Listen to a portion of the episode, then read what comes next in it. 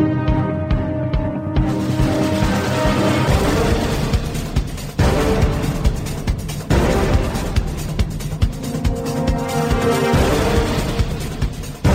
Vypnite televíziu, prestaňte žrať, zastavte sa, začnite uvažovať. Ste otroci konzumu a obete propagandy. Žijete v seba deštruktívnom systéme. Nenásilný antiterorista rozbije vaše ilúzie, zničí vaše seba klamy, odhalí vaše pokrytectvo, nabúra vaše stereotypy. Ale pochopíte, ako funguje systém. Tak toto ďalej nejde. Musíte zmeniť úplne všetko.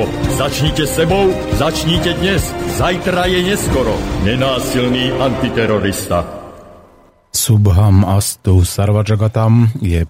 december roku pána 2014. Dnes je Medzinárodný deň boja proti AIDS, tak pevne verím, že s touto chorobou nebude treba bojovať, že ju dokážeme zvládnuť, vyliečiť a ľudia na ňu zbytočne zomierať nebudú.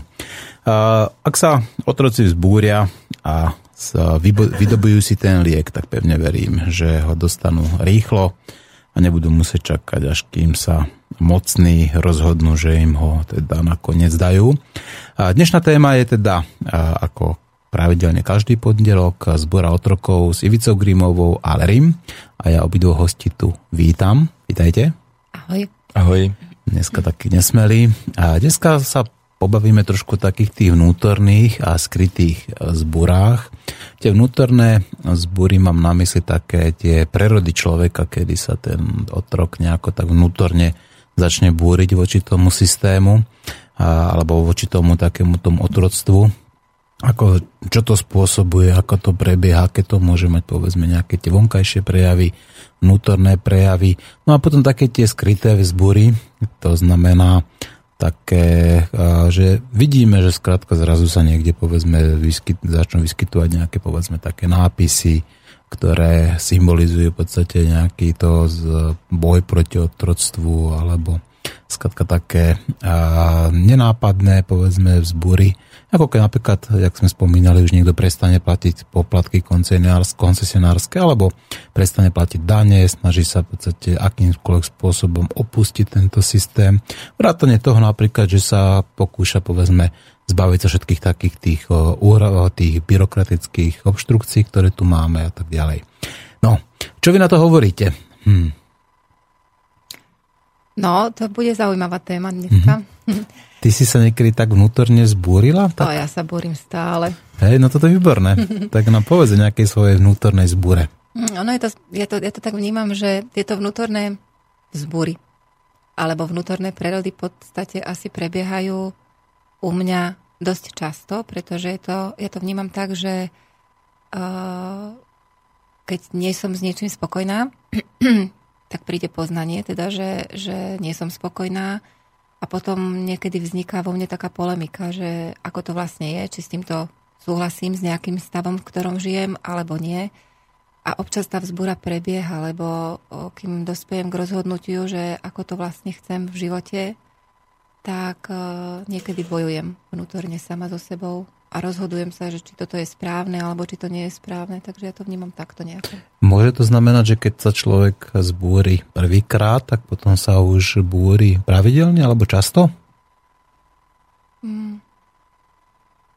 Skôr si myslím, že uh, už by som to nenazvala možno ako vzbúra, ale ako uh, vnútorné také precítenie, že táto cesta je dobrá, alebo toto, čo chcem, je dobré a ono to ide asi ľahšie potom, po tej mhm. prvej vzbúre. Asi tá prvá býva najťažšia, uh-huh, ako všetko býva áno, poprvýkrát. Eri, ty sa nejako takto vnútorne búriš, alebo tak skryte búriš, povedzme, voči takému tomu otrokárskému systému? Ja tu slovo zbúra považujem za také silné a neviem, mne to evokuje vždy, že zbúra na lodi Bounty. že tam ľudia začali no. vraždiť svoju posádku. Tá, Ale kam do, doplávali, to je naj... Larry, ne... berme to tak, že tá zbúra môže byť taká nenásilná a no. môže v podstate mať úplne iný charakter. Napríklad aj tým, že je človek povedzme dobrý k iným ľuďom, mm. alebo že zdieľa napríklad, alebo že chápe, snaží mm. sa ich počúvať. Čiže nemusíme to brať ako iba tak negatívne. Mne napadlo prvé, čo keď si začal rozprávať o vzbúrach vnútorných a skrytých, tak mne napadlo súvislosť s malým dieťaťom, mm-hmm. kedy na deťoch vieme spozorovať, kedy sa oni vzbúria. Vzbúria sa vtedy, keď odmietnú poslúchať. Mm-hmm. Vlastne nechcú poslúchať. A napríklad na deťoch, ktoré si všímame do tých 5 rokov, tak vidíme, že oni veľmi dbajú o to, aby mali pri sebe autoritu. Že pri autorite oni poslúchajú aj vtedy, keď nemusia zrovna rozumieť tomu, že prečo to robia, ale v tej autorite majú, teraz hovorím o konštruktívnej výchove, v tej autorite majú dôveru, že ich ochraňuje a že to, čo im autorita kladie ako na úlohu alebo nejaké obmedzenie, že je to pre ich dobro. Vtedy vlastne poslúchajú. Ale keď to dieťa nevie poslúchnuť, tak nám sa to môže javiť, keď sme vedomí, tak, že to dieťa proste nerozumie tomu príkazu alebo tej inštrukcii a nevie vyhodnotiť, ako je to pre neho osožné, pre to dieťa. Nevie to vyhodnotiť. My to samozrejme prvoplánou môžeme povedať, že roztopašné alebo rozmaznané, ale de facto dieťa nevie vyhodnotiť, že kvôli čomu toto odo mňa chceš. A vtedy sa vzbúri a povie, nie, toto ja nechcem poslúchať. A keď si zoberieme z tohto príklad, z takéhoto detského rozumu, tak vlastne pre mňa je vzbúra e, tiež úplne jednoduchou reakciou na pravidlo, normu, že ja neviem, na čo mi tá norma slúži, nerozumiem jej a preto ju odmietnem poslúchať. Nebudem ju poslúchať. Hm. Samozrejme, že už dospelí občania máme rôzne nástroje na to, aby sme svoju zboru deklarovali a jedný z tých nástrojov je taký nenápadný, nenápadne sa objavujúca obja, objav, nenápadne sa objavujúci spôsob, ktorý tak obchádzame kulantne, ako to môžem povedať, a to je občianská neposlušnosť vlastne občianská neposlušnosť je výraz, ktorý má svoje zakotvenie, mám pocit, ne, neviem, či v ústave priamo sa Áno, je hovorí. to článok 32, na mm-hmm. právo na odpor a občianskú ano. neposlušnosť, je to súčasťou našej tak, slovenskej ústavy. O, my si neuvedomujeme, ale akú to má váhu, že to máme ústavu teraz zabezpečené. A to Dokonca to je no. našou povinnosťou tak. pri demontáži demokratického zriadenia, takže to nie je iba právo, to je povinnosť, mm-hmm. by som povedal. Takže vlastne ja mám právo ako slobodný človek sa odmietnúť alebo neposluchnúť niečo, čo mu nerozumiem. Preto ja mám radšej ľudí, ktorí hovoria, že ja tomu nerozumiem a neviem, e, prečo je to v mojom živote osožné a preto to nebudem poslúchať, ako tých, ktorí e, svoju neposlušnosť deklarujú odporom proti, že sú proti niečomu a chcú niečo zvrhnúť. Mm, myslím si, že to len otázka kultúry vedomia a kultúry mysle. Aj politikov, samozrejme, aj spoločenských e, predstaviteľov, ale aj samotných občanov. Má tu odvahu vzbúriť sa spôsobom, že nebudem poslúchať niečo, čomu nevidím účel. Napríklad občanskú neposlušnosť som ja v svojom živote zaregistroval veľmi rád som bol a veľmi, veľmi som prijímal občanskú neposlušnosť v otázke zákona, ktorý bol dočasne uh, uzákonený o čipovaní psov. A ja som videl pri čipovaní psov a mačiek a neviem čo všetkého, ale domácich zvieratiek dokonca, tuším aj fretky a podobne, že je to nedomyslený zákon, ktorý vôbec ne, ne, nemá žiadne uplatnenie, nemá, nemá žiadnu logiku.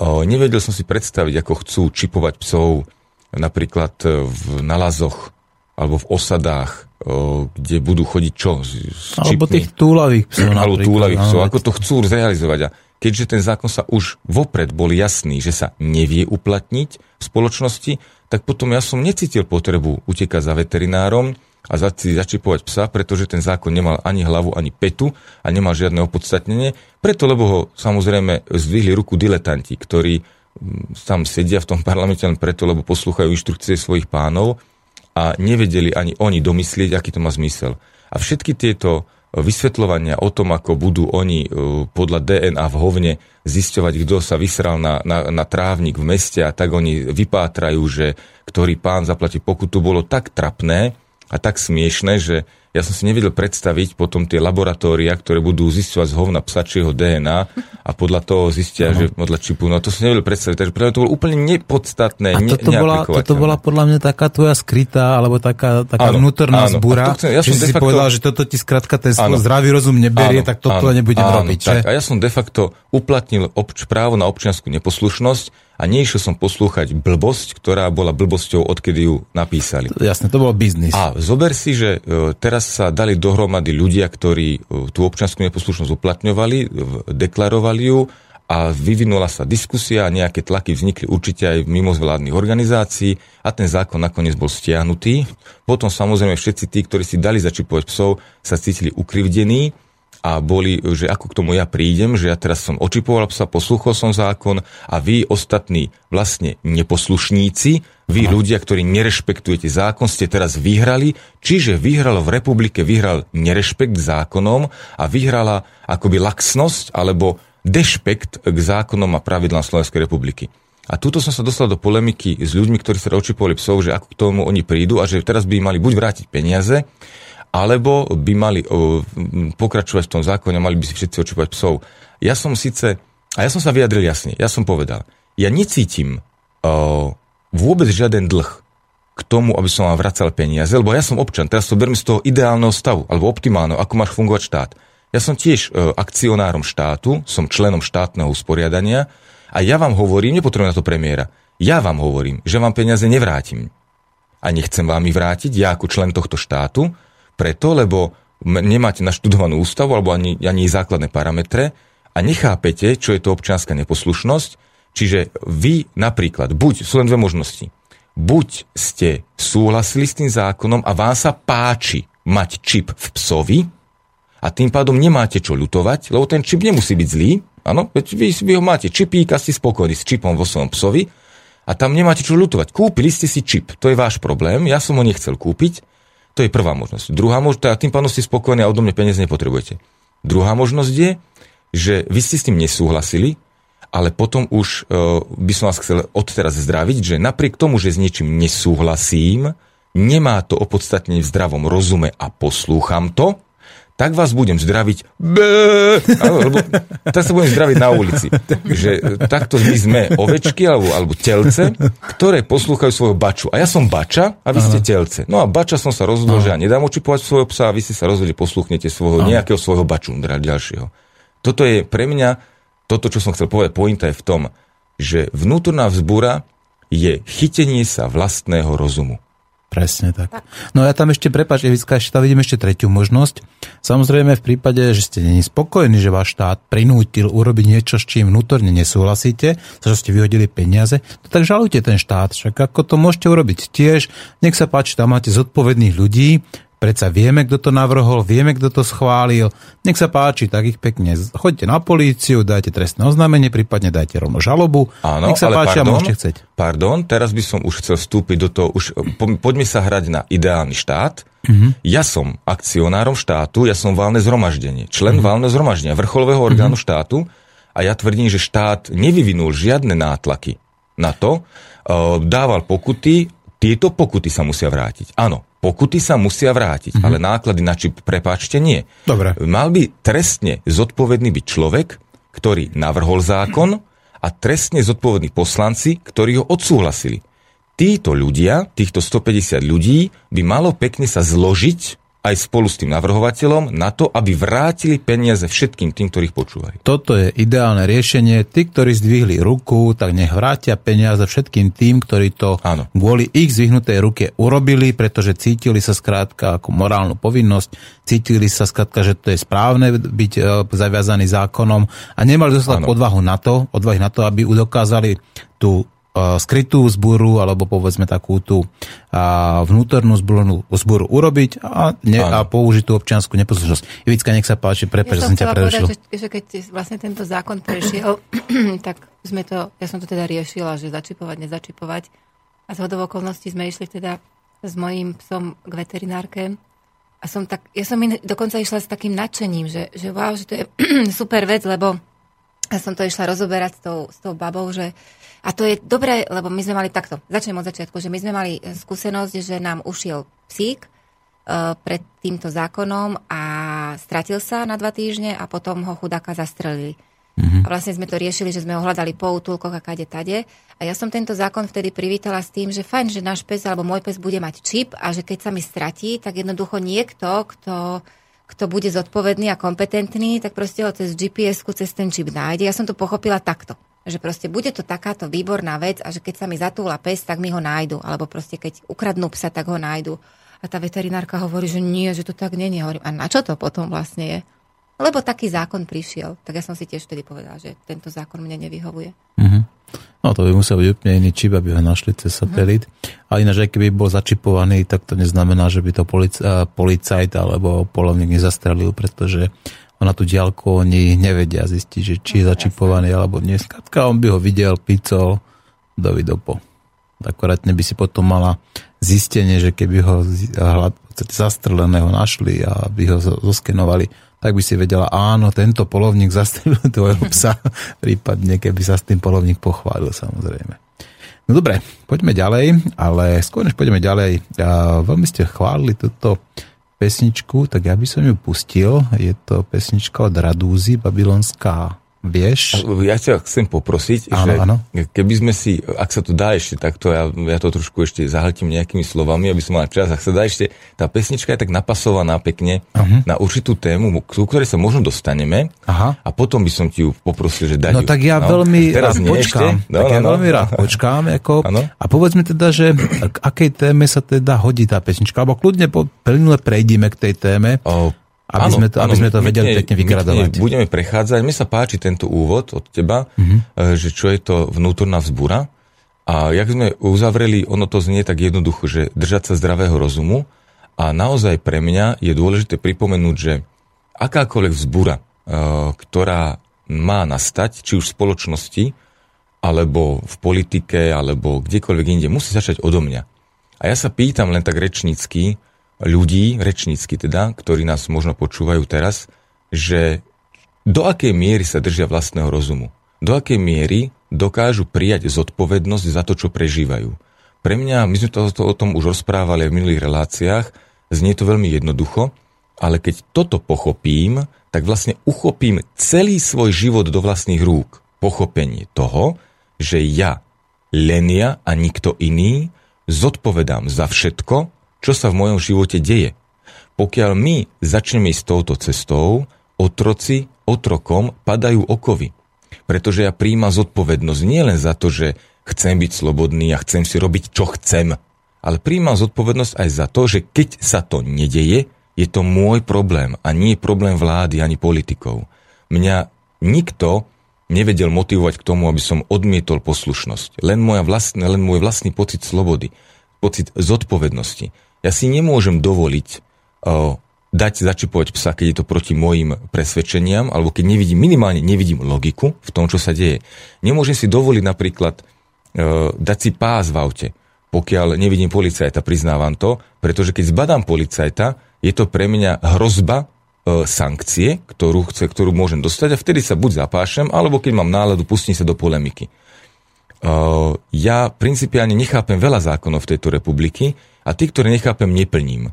S tým, že keď ma niekto napadne, tak je to reštrikcia, je to útok na, môj, na moju vlastnú osobu a vtedy uvidím, ak sa mi to stane, budem sa vtedy správať autenticky tak, ako v tej situácii budem pokladať za vhodné. Ale nikdy nepoviem, že máte pán policajt pravdu, pretože vy ju nemáte a ja len poviem otvorene, keď sa mi stane, že ma zápas chytia a dajú pokuty, ja mu oznámim, ja sa podvolujem násiliu a chcem vám to napísať do vášho na to máme, myslím, právo, že vyžiadať si napísať, pra, napísať svoje vyjadrenie do ich dotazníčka, ktoré mi tam poskytnú a tam napíšem, že ja nepokladám tento zákon za akceptovateľný a podlieham násiliu, ktoré na mňa vyvíja nátlak, ktorý na mňa vyvíja tento policajt. A preto platím túto pokutu. Nie preto, že uznávam, že je správne byť e, v aute priviazaný pásom. Napríklad mať prílbu na bicykli. To je tiež ďalší príklad. A veľa príkladov pozná zo života, kedy človek, predstavte si, že takú tú, tú smiešnú vec, že robí to len Larry napríklad, ale ja verím tomu, že nie. Ja poznám niekoľko ľudí, ktorí sa takto búria, ale keby to robili naozaj všetci ľudia, nebali sa deklarovať svoju vlastnú slobodnú vôľu, svoj vlastný názor, to, čo cítia, neboli by sme v tomto svete. Pretože nás sa spoločnosť a ten nátlak, ktorý pociťujeme, práve pracuje na tom, že sa spolieha, že ľudia sa podriadia. Ľudia pokrčia plecami, sklonia hlavu a povedia, no dobre, to mám za to určité výhody, keď budem s vami súhlasiť, tak za tie výhody ja si budem kupovať vlastne uh, tieto výhody tým, že budem ustupovať vašim zákonom. Ja by som teba doplnil, že by som pripomnul našim poslucháčom, že všetko vždycky začal jeden jediný človek vždy začína od jedného jednotlivca, ktorý začal nejakú myšlienku šíriť, sa to postupne rozrastá. No a práve tie sociálne normy nás často nutia robiť tie veci, ktoré nie sú správne.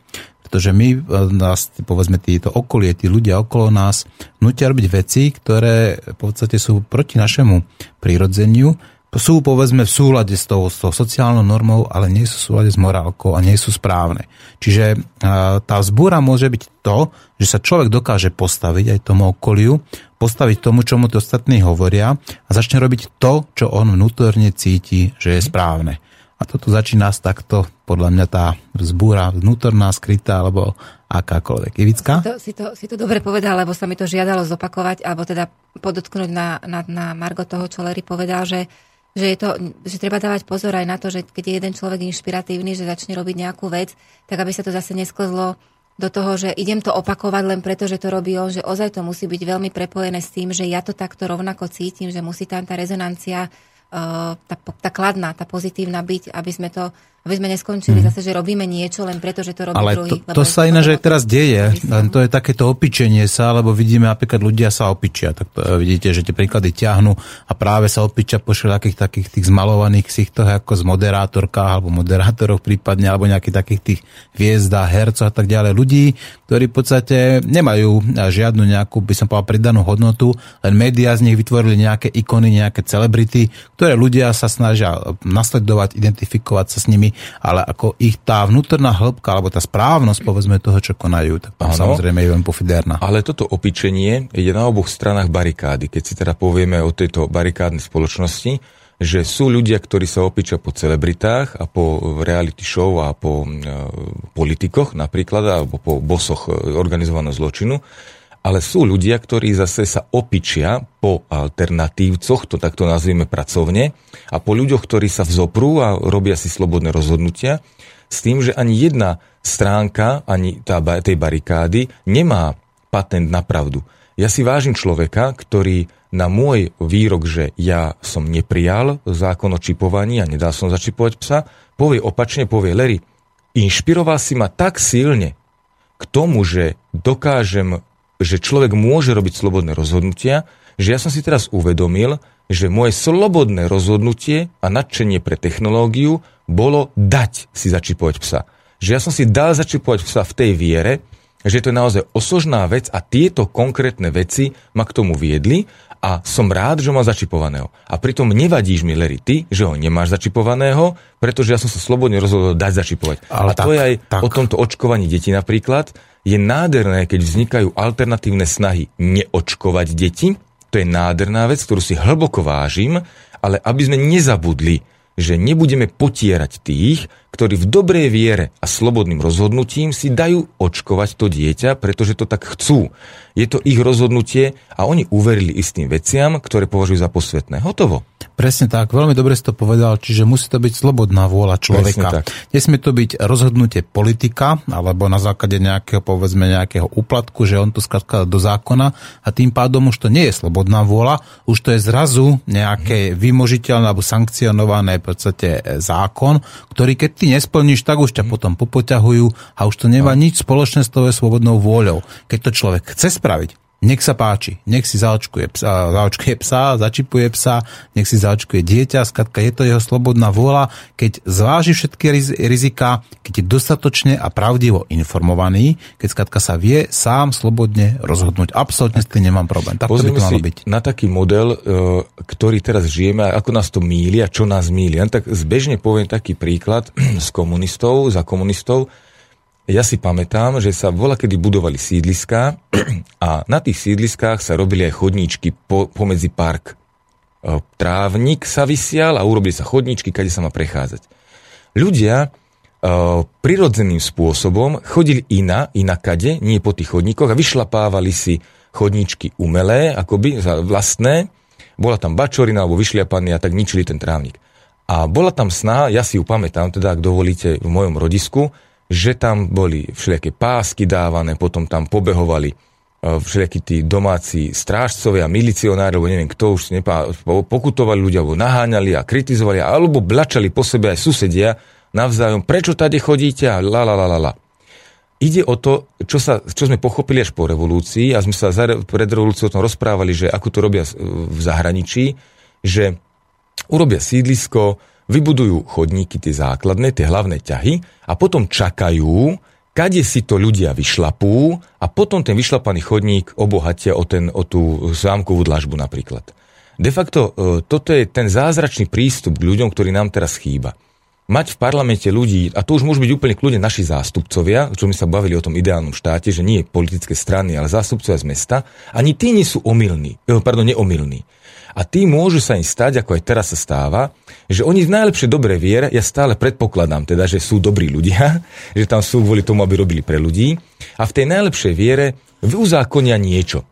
A potom čakáme na to, že čo ten zákon s ľuďmi spraví dáme mu, tak ako to je, a ja mám pocit, že to vo Švačiarsku je, že mi, tuším, brat mi to hovoril, že vo Švačiarsku tak je, že je tam nejaká lehota pol roka, a ja by som sa nebal ani rok dať na ten zákon, že on sa bude uplatňovať a podľa toho, ako ho ľudia rešpektujú, podľa toho, aký máme k nemu prirodzený prístup k tomu zákonu, zákonu podľa toho ja usúdim, či ten zákon má opodstatne alebo nie.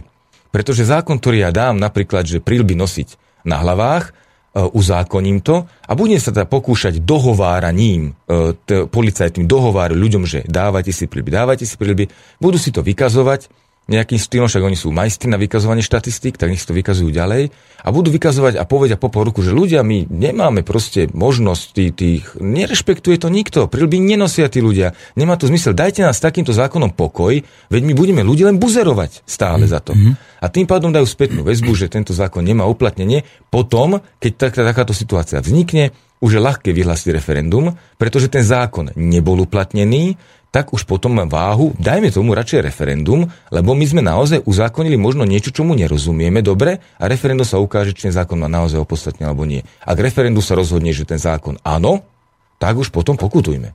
Mhm. No, veľakrát si teraz spomenul zákony, ako respektíve mm. zákony. A ja som videl teraz tak nedávno taký kreslený vtip, ktorý e, bol veľmi priliehavý dokonca aj na Slovenskú republiku, lebo Slovenská republika patrí, myslím, na tretie miesto na svete, čo sa týka počtu zákonov, vyhlášok a tak ďalej. Že my to máme také, také obrovské množstvo, že sme trojka svetová v tomto. No a ten kreslený vtip bol jednoduchý. Hovoril sudca, obžalovaný, keďže v tých zákonoch sa ani divá svinia nevyzná, poďte si vytočiť ano. zvýšku trestu. Áno, presne tak to je no, teraz. A teraz ja chcem povedať niečo inšie. Treba si uvedomiť, že tu máme takú jednu mantru, ktorá je veľmi rozšírená, už dlho používame. Volá sa, že neznalosť zákona neospravedlňuje. Uvedomte si, aká je toto obrovská blbosť.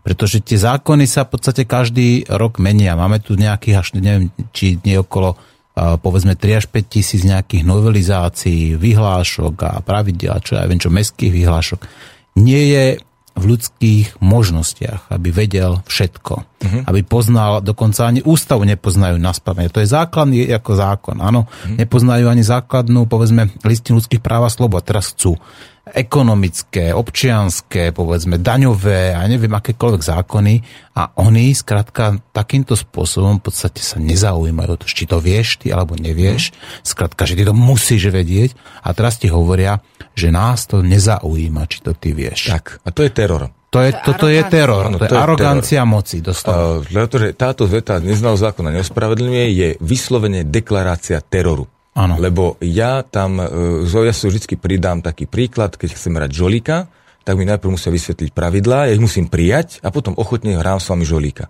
Ak chcem žiť v tejto krajine, musím e, prijať zákony tejto krajiny, to je jasné, a musím podľa nich žiť. Lenže my sa do tejto krajiny rodíme. Takže aby sme pochopili tú citlivosť e, toho, že z to Slovenskej republiky som sa narodil a bohužiaľ už nás je tak veľa, že nie je možno, si môžeme priznať, keď ja to neuznávam, ale dajme tomu priznáme, že nemám možnosť ísť vybrať, ktorú krajinu chcem, že také som obmedzený, tak preto musíme my, keď chceme vládnuť ľuďom, keby sme boli v politike alebo vo vládnúcej vrstve, tak musíme byť veľmi citliví k tým zákonom, ktoré tu máme, pretože my nemáme možnosť praktickú naučiť všetky zákony, ktoré, tu, ktoré sú tu platné ľudí a preto to otočme nejdeme na to represiou, nepoďme na to represiou, že budeme teraz nútiť ľudí, aby všetko poznali. Ale tým, ako sa ľudia správajú, overujme, či sú naše zákony platné a v, normál, v poriadku alebo nie. príklad ďalší chcem uvieť a dostanem sa rýchlo k pointe, budem sa snažiť, aby sa tá pesnička mohla pustiť za chvíľku. A dostanem sa k pointe tým, že vo firmách máme tzv. certifikát ISO 9000.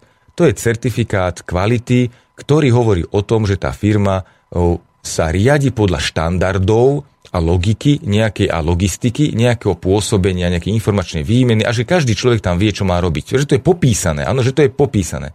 To znamená, každá funkcia má tzv. technicko-organizačnú smernicu, podľa ktorej sa má správať. Že moja funkcia má presne popísané, čo mám vykonávať. Keby som sa do, k tomu staval, k tento ISO 9000 certifikátu vo firmách, a verím, že mi veľa ľudí bude rozumieť teraz, čo hovorím. Keby som sa podľa toho správal, tak sa cítim častokrát obmedzený a trestaný, keď tú smernicu nedodržím. Správny manažér ale e, pristupuje k tým smerniciam tak, že sleduje platnosť tých smerníc, pravidelne robí certifikáty, e, certifikačné audity a audity si robí aj interné a auditom, to znamená kontrolou, či sa ľudia správajú podľa týchto smerníc, on nesleduje disciplínu svojich ľudí, ale sleduje, či tie smernice sú platné a aktuálne. Keď príde auditor do firmy a overuje si, či sa správame podľa smerníc, ktoré sme si napísali, tak on nekritizuje, že máte tam lajdákov manažerov alebo lajdákov skladníkov. On kritizuje to, že vaše smernice nemajú zmysel, pretože vaši ľudia robia inak.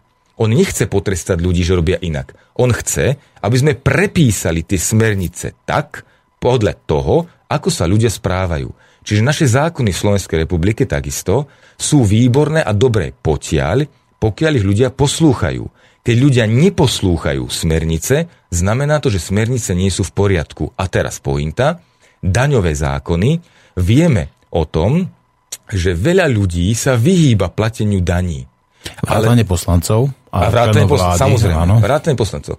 A je úplne ko, národný folklór, že živnostník, minimálne teda jeden živnostník, robí všetko preto, aby narobil toľko nákladov, že štátu nedá dane.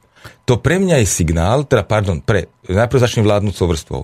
Vláda Slovenskej republiky a ľudia, ktorí ju teda tvoria, majú pocit, že to je signál k tomu, aby zvýšili represie aby zvýšili kontrolórov, počet kontrolórov, ich teda tlak, ktorý budú vyviať na podnikateľov aby vynútili poslušnosť týchto daňových zákonov od ľudí.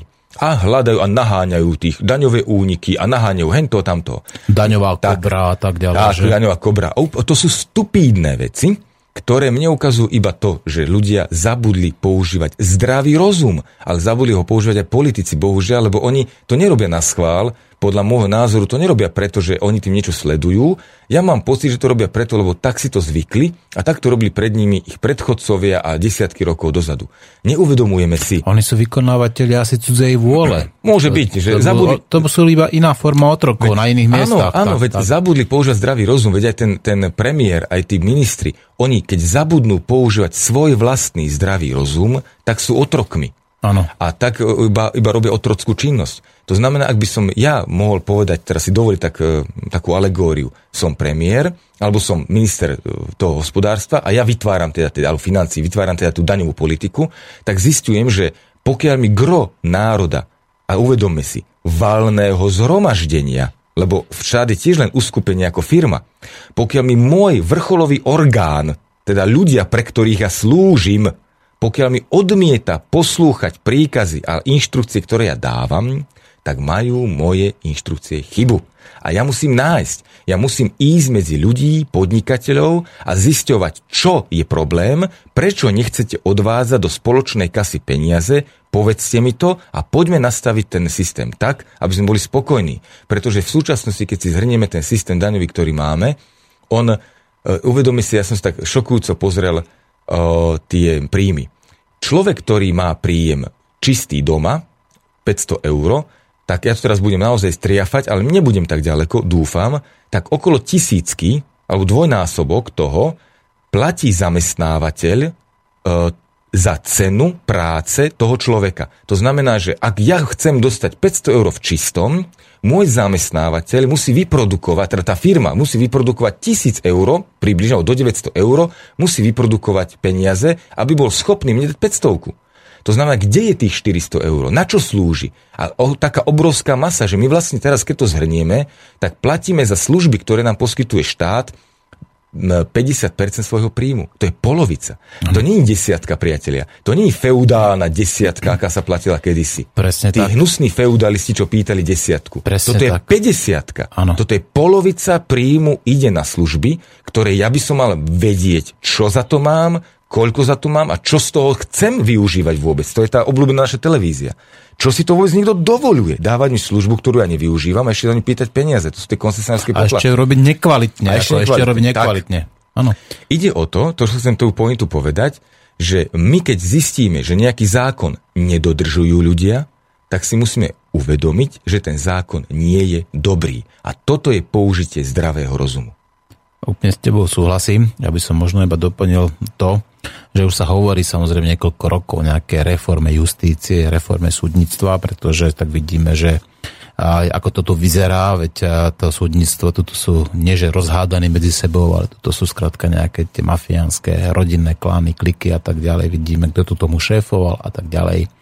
A hovorí sa teda samozrejme už dlhodobo nejaké reforme a tá reforma by mala spočiať v tom, že by sa znižoval počet zákonov. Že by sme si povedali, tak tuto máme tento zbytočný zákon, týchto 50 zbytočných zákonov, týchto zbytočných zákonov X, pretože skladka to iba komplikuje ľuďom život, nič nám to do života neprináša. V podstate postihujeme, ja neviem, prípadne nejako tu naháňame nieko kvôli čipovaniu psov, alebo kvôli, neviem, proste... Eh, Prílbe na bicykel. Alebo proste kvôli tomu, ako sa, či sa má robiť brinza, povedzme v drevenej geletke alebo v nerezovej, tak neriešme takéto veci a nechajme to na ľudí, nech sa oni sami rozhodnú, ako to chcú robiť, či chcú robiť brinzu ja neviem, hovorím v tej, tom dreve alebo v, tej, v, tom, v tom nerezovom nejakom aparáte.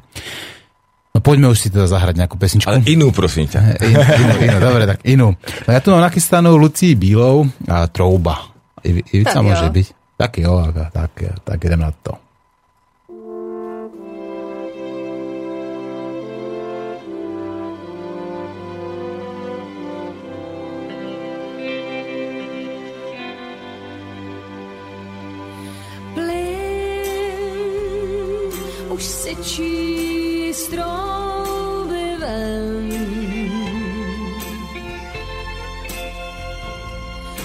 možná tím budeš otráven. Ty prý se u mě zadusíš. Tak to zůstaň už nikam nemusíš.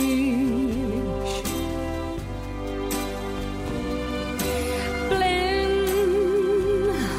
už si číst roubivem.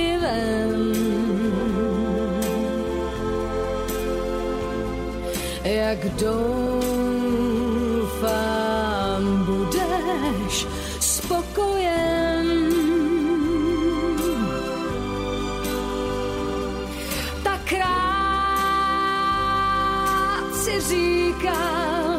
však ja vím,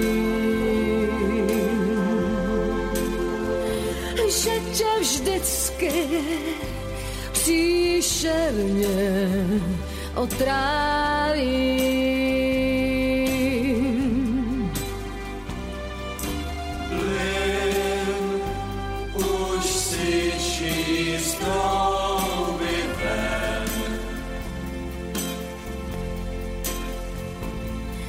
na zemlji jeszcze nie był przed bojem. Ach, właśnie ona nie ma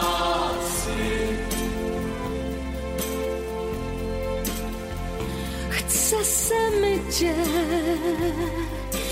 na skład. Zachráň.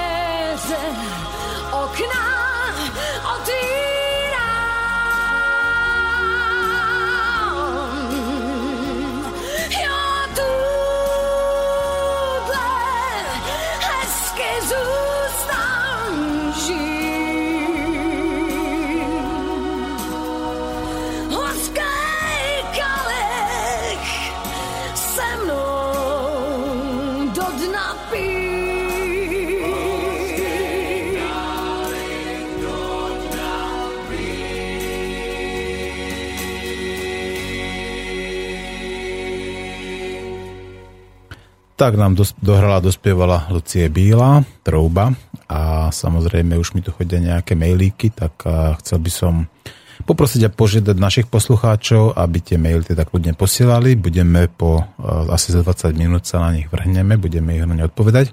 No a rovnako dostanú prednosť tí, ktorí zatelefonujú a ktorí budú sa pýtať, alebo ktorí budú hovoriť o svojich osobných skúsenostiach alebo svojich osobných, vnútorných a skrytých vzburách alebo v zburách, povedzme, ich okolí, ich priateľov, ich rodinných príslušníkov, ktorí nás skladka prezradia, čo oni sami považujú za nejakú takú tú zboru otrokov. No a ešte by som veľmi rád povedal, aby sme si teda uzrejmili, že koho považujem, teda ja hovorím za seba, svoju rozprávku za otroka. Je to každý človek, ktorý nedobrovoľne vykonáva cudziu vôľu pretože môžete vykonávať cudziu vôľu iného človeka, keď to robíte dobrovoľne a slobodne, že súhlasíte s tým, čo on vás chce a ste s tým nejako vnútorne presvedčení, alebo to robíte nedobrovoľne a robíte to na základe povedzme nejakého teroru, diktatúry, totality, nanútenia, zo zákona, skrátka takýmto spôsobom. Ten príklad, príklad s tými čipovaním psov je veľmi krásny a jasný. Každý, kto chcel, tak sa vedel a mohol tomu postaviť a navyše, ak si dobre pamätám, dokonca tam ani nejaká sankcia v tomto prípade nebola, že? Bola. Bola tam nejaká bola, sankcia? Bola, bola, to písali vtedy, že o, tie poriadkové, alebo tí mestskí policajti, alebo neviem kto, že ktorí budú chodiť s tými čítačkami, mm-hmm. tak môžu opakovane uložiť pokutu až do nejakých 300 alebo neviem koľko eur. On v, prvo, v prvej vlne chceli urobiť Hej. aj z veterinárov udavačov Hej. a veterinári mali povinnosť nahlasovať to, keď niekto odmietne dať si čip. No, urobili z nich bonzákov, udavačov. To je celé pod, zlé, úroveň, pod ľudskú úroveň. A toto môže byť ďalší príklad takej tej tichej zbury, že ten veterinár skrátka to neurobí. Že nebude bonzákom, nebude udavačom, nebude robiť to, čo by si ten štát želal. A skrátka bude to taká tá jeho vzbúra, že nebude to robiť. Priateľ, najkrajšie, čo sa môže stať, je, keď ktokoľvek uzákoní čokoľvek, my keď to odmietneme a budeme sa riadiť zdravým svojim vlastným rozumom a svedomím, ten zákon sa neuplatní a môžu sa môžu čokoľvek, tí naši vládni predstavitelia. Mohol si povedať, môžu sa posrať. Skackať na myhalniciach môžu, No. čokoľvek môžu, neurobia to, pretože oni si nepomôžu s tou masou, ktorá to bude odmietať. Jednoducho si tým nepomôžu. Áno, áno. Zdravý rozum, srdce, to je dôležité uplatňovať vo svojom živote, podľa mňa. Je to, niekedy si tak spomínam, že asi si to každý pamätá, že keď sme boli školáci, a to je jedno, či základná alebo stredná škola, To ty si to ešte dobre pamätáš. áno, ďakujem, To je ešte pár rokov dozadu. že vlastne keď sme robili nejakú, nejakú lotrovinu, tak vždy sme sa snažili proste, že poďme všetci, však všetkých nás vyhodiť nemôžu, že vlastne prečo sme na toto zabudli, že keď všetci budeme niečo Mhm. riešiť, to, čo cítime, tak vlastne čo nám všetky môžu spraviť? A to je, súvisí to s tým trošku, že ja trošku zabrdnem zase do Martina, že e, otrok je ten, čo nedobrovoľne vykonáva cudzú vôľu. Ja si dovolím ponúknuť iný pohľad na túto istú mincu, pretože tiež sa s ním stotožňujem, ale mne oslobodilo veľmi, mňa osobne, keď som si uvedomil, že všetko v mojom živote, teraz poviem, uh, robím dobrovoľne. Ale uh, bolo to samozrejme ten, to, to prvé tvrdenie, akoby na mojej mentálnej úrovni, teda intelektuálne, som pochopil tú desivú jednoduchosť môjho života. Že všetko robím dobrovoľne. To bol také, iba intelektuálne som túto vetu vyriekol. A potom išlo ďalej logické úsudky. Ak všetko robím dobrovoľne, prečo pre Boha ja robím toto? Prečo tamto? Prečo hento? A začal som sa pýtať, že čo mňa núti robiť tieto veci? Čo mňa to, ak, aký, aká represia ma núti robiť toto, alebo, alebo súhlasiť s týmto, alebo s oným? A potom som začal veľmi jasne selektovať a začať naozaj žiť život podľa svojich predstav, aj keď je to cesta. Aj teraz, ešte stále, som v stave, kedy si poviem, no toto by som nechcel robiť, ale už aj som k tomu ostražitý a pýtam sa, prečo to teda robím, ak ja tvrdím sám sebe, že všetko robím dobrovoľne. Keď to nerobím, z, z, alebo robím to s nevôľou, pravdepodobne tam, sú tam len dve možnosti. Buď to robím dobrovoľne, ale momentálne sa mi do toho nechce kvôli lenivosti, alebo ja neviem kvôli čomu, alebo sa toho bojím, alebo to naozaj robí nedobrovoľne a potom nemá na to dôvod. Alebo to aj nevieš. Alebo to Alebo ale, ale som si neuvedomil. Tak, a keď si to zvedomím, okamžite si môžem vybrať, či v tom budem pokračovať alebo nie. Preto, keď sa rozprávame o úžasných vzburách a o systéme a o slobodnom živote, zabúdame na to, že my sa bavíme o takých cnostných, cnostných, ale o takých honosných veciach, ako, ako hm, robiť slobodne a nezávisle od štátu a podobne. Ale ja obraciam pozornosť na to, že riadiť sa srdcom, tým, čo cítim a svojim zdravým rozumom, musím začať najprv tam, kde si to môžem dovoliť bez akéhokoľvek ďalšieho strachu alebo obavy, čo, že, čo sa so mnou stane. Pretože ak sa ja niečoho bojím, že ja, Larry, to sa ľahko hovorí, ale mám rodinu, ja mám deti, mne sa ťažko odmieta A ja mám dať do školy. ja mám áno, hypotéku a tak, áno, áno, a dať ich do školy napríklad. Zdravý rozum mne hovorí, že na čo deti chodia do školy, veď to je úplná blbosť, tam sa aj tak nič neučia. Uh, Ja sa teraz naozaj trošku pritvrdzujem, len aby som príklad použil. A vtedy človek, ak pochopí, že tá škola nedáva jeho deťom nič, alebo mu škodí dokonca jeho deťom, lebo sa tam stretávajú so šikanou a s vystrkovaním, s outsiderstvom napríklad, keď sú z lazov alebo žijú iným spôsobom života, jednoduchším, bez mobilov, stretávajú sa tam naozaj s veľmi vážnym tlakom, tak si človek povie, že ja sa rozhodujem nedať ich tam, budem občiansky neposlušný a nedám to do školy, do inštitúcie, kde nechcem, ale toto je veľké sústo. My to, to sa nečudujem a naozaj je to ťažké takéto sústo ustať. Ale tvrdím, že aj tento človek má desiatky iných možností, ako postupne po myšacích krôčkoch túto kvázi neposlušnosť k niečomu, čo nemá zmysel uplatňovať. Ja som to zistil na sebe, že keď som bol v stave, že som nevedel odísť zo zamestnania, lebo som sa bál, že či budem mať príjem, či sa uživím a neviem čo všetko, tak som nevedel zbaviť sa zamestnania, ktoré musím naštevať kvôli peniazom. A navštevoval som sa naozaj kvôli tomu príjmu. Ale dokázal som sa slobodne rozhodnúť o tom, a to je naša stará téma, čo budem pozerať v telke, teda telku vôbec. Dokázal som sa rozhodnúť o tom, že keď mi niekto tvrdil, že, a teraz poviem zase pritiahnuté za vlasy, ale naozaj tak uplatňujem, že e, politici kradnú, tak som dokázal zdvihnúť svoj hlas a povedať, ja ich nepoznám, priatelia. Mne to darmo budete rozprávať, lebo ja neviem, či kradnú a nechcem sa s týmto stotožňovať. Aj tam som dokázal byť proti systému, lebo to bol tiež len nejaký alternatívny systém ľudí, ktorí chcú hľadať vzburu v každom momente. A ja som sa vzbúril proti vzbure a povedal som, nie, ja nebudem s vami pritakávať, že hen ten kradne, tam ten kradne. Ja chcem mať dobrú vôľu a chcem mať dobrú vieru v to, že tí ľudia tam skutočne chcú niečo prospešné pre nás robiť, ale musím ja uznať, že vzhľadom na vonkajšie prejavy to nevedia robiť. Proste sú len diletanti. Ja som bol tiež vedúci pracovník a bol som riaditeľom a tam som si tiež som tak vžil do svojej funkcie, keď som porovnal politikov a povedal som si, e, hlavne v prípadoch, keď odhalili nejaké, nejaké tunelovanie alebo nejaké krádeže, že kto to robil? No, robil to Janko Palko na ministerstve tom a tom. Ale prečo by mal padnúť minister? To znamená, keď môj skladník teraz bude kradnúť a môj obchodník spreneverí peniaze, že ja mám automaticky podať demisiu z riaditeľovania. Ja ho mám odhaliť, potrestať a nahradiť. Takže toto mne tak pomalinky postupne začala tá vnútorná vzbúra k tomu, že ja sa chcem riadiť podľa vlastného zdravého rozumu a podľa svojho srdca. Napríklad sa mi stalo aj to, že som častokrát bol e, atakovaný tým, že cigáni sú hen takí, onakí, neprispôsobí. Dokonca sme si zvykli už, aby sme ne, ne, ne, ata, neurážali nejaké etnikum, tak sme ich nazvali, že neprispôsobiví občania a teraz už vieme všetci, čo je to synonymum, ale ja, so, ja žijem s tými občanmi a u mňa sú prispôsobiví a mám ich rád a sú to moji susedia, čiže v mojej prítomnosti už nedovolím, nechcem a vzopriem sa tomu, keď niekto hovorí o cigánoch v jednom vreci, že sú hen také onakí, lebo hovoríš síce ty o svojich susedoch, ale moji susedia sú v poriadku. Ja viem a súcitím s tebou, že ty máš za susedov z gerbu, ale moji susedia sú slušní, sú normálni, sú pre mňa, sú teda normálni, sú úslužní alebo e, spolupracujúci. Takže ja nemám dôvod na to nadávať. A tieto malé vzbury pre mňa znamenajú, že človek vyjadruje za každých okolností to, čo si cíti, to, čo sám cíti a to, čo si myslí, to, čo hovorí o zdravý rozum. To je pre mňa veľmi dôležité. Takýchto ľudí si vážim. Áno. Nie tých, ktorí sa pridávajú buď na jednu stranu barikády, alebo na druhú. Toto sa mi páči, to je vlastne zase taký typický príklad takej tej vnútornej zbury, keď človek odmietne, povedzme, hádzať všetkých cigáňov do jedného vreca, odmietne akceptovať to, že toto sú všetko akože zlí, neprispôsobiví ako zlodeji a takíto občania, keď si uvedomí, že rovnako ako medzi bielými aj medzi cigáňmi sú rovnako dobrí aj zlí ľudia a skrátka odmietne takto ich proste nejakým spôsobom paušalizovať, generalizovať a správa sa k ním podľa toho, ako si zaslúžia. Keď je medzi nimi debil, ako medzi tými cigánmi, tak sa bude správať úplne rovnako, ako sa bude správať k debilovi medzi bieliemu. Že mu povie, že toto je debilina, robíš to zle, alebo skrátka klameš a nebude robiť rozdiel na základe toho, že či je taký alebo makový.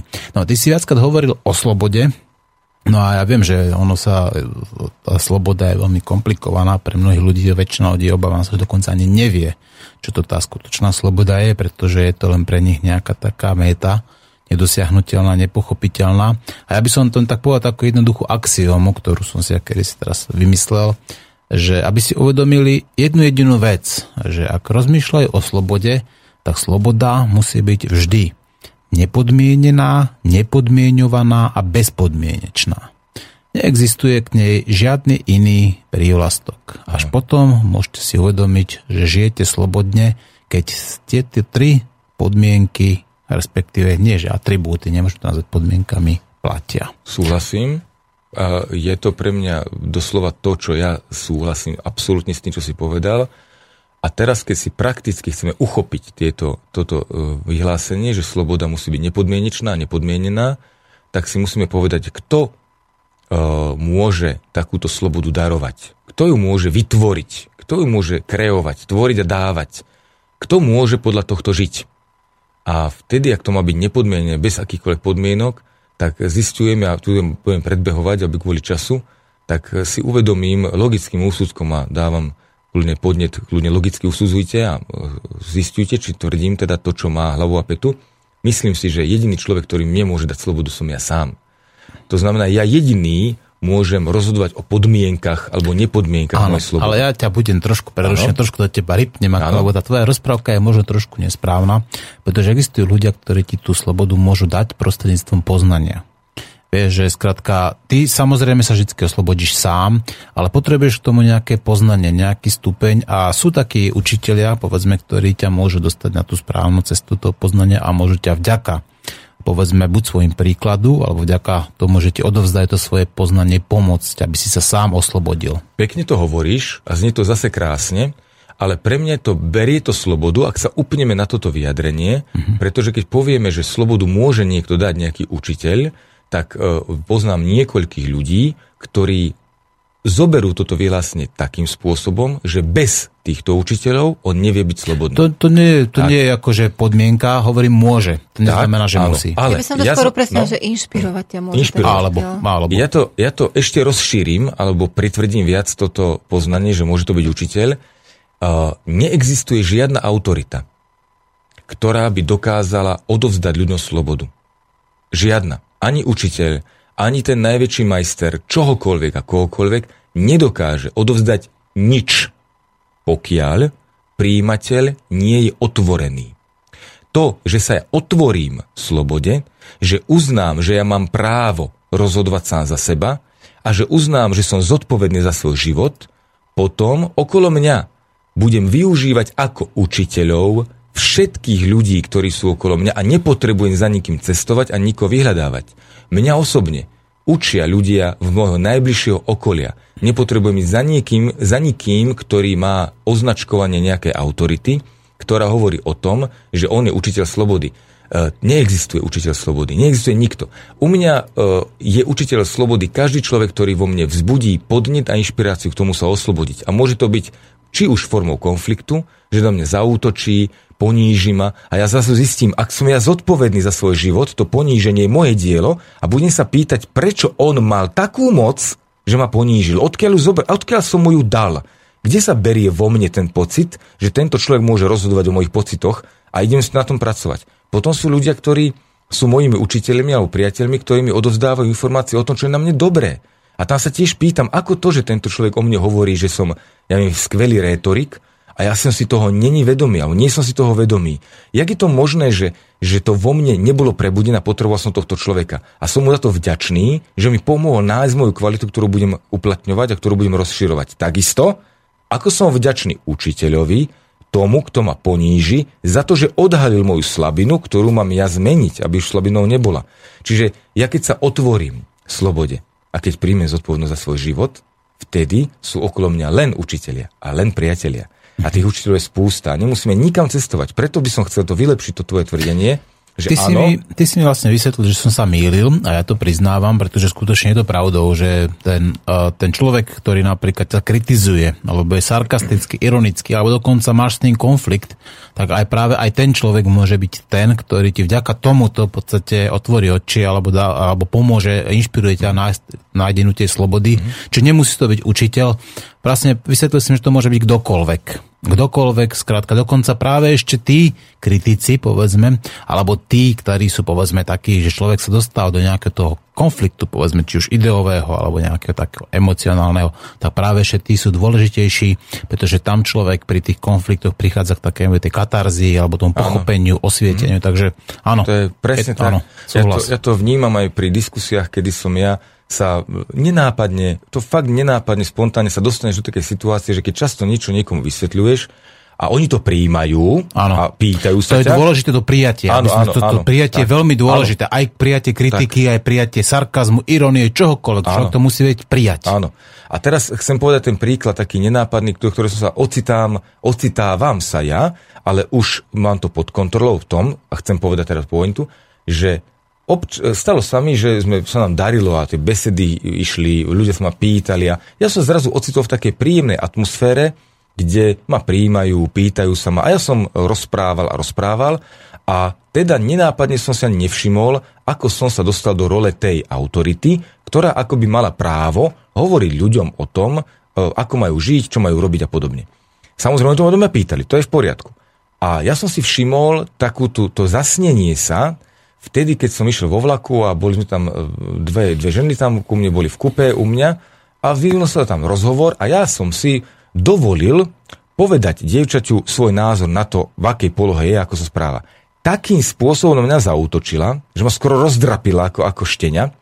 Veľmi na mňa zautočila ja som manipulátor a bla bla bla do mňa išla s tým, že, že mala pravdu. A ja som si všimol na sebe, že mňa to zabolelo.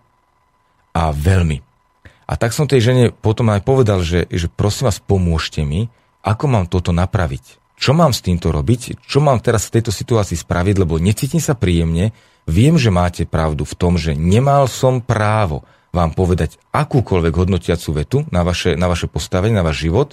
Máte právo na slobodný život a dokonca máte právo ísť svojou lekciou, dlhšou trasou, alebo takou, akú si vyberiete, ja nemám vôbec právo vám nič kritizovať, ale som v nepohode sme spolu v kupe.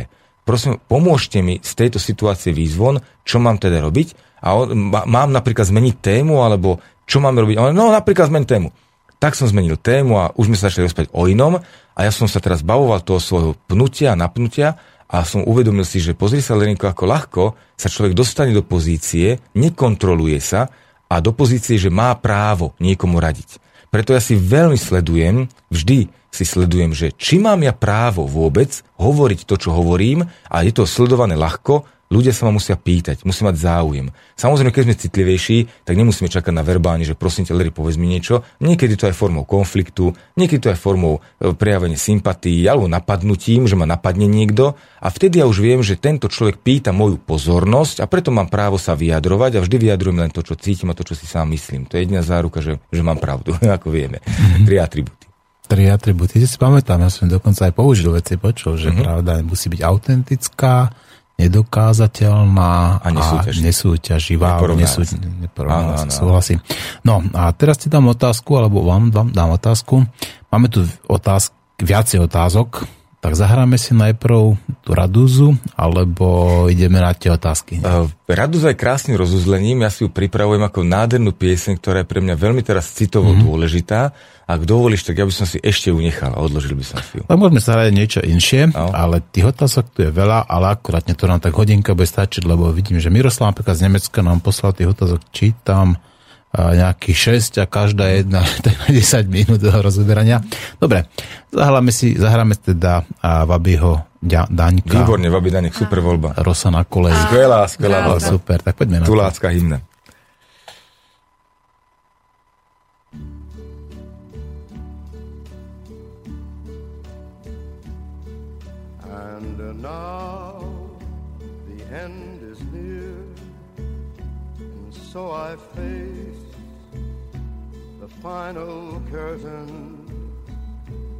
Tak mi to preskočilo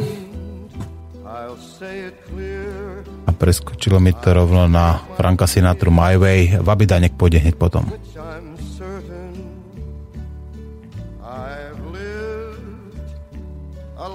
that's full. I traveled each and every highway and more, much more than this. I did it my way. Regrets, I've had a few, but then again, too few to mention. I did what I had to do, saw it through without exemption. I planned each charted course, each careful step along the byway, and more, much more than this, I did it my way. Yes, there were I'm sure you knew when I bit off more than I could chew. But through it all, when there was doubt,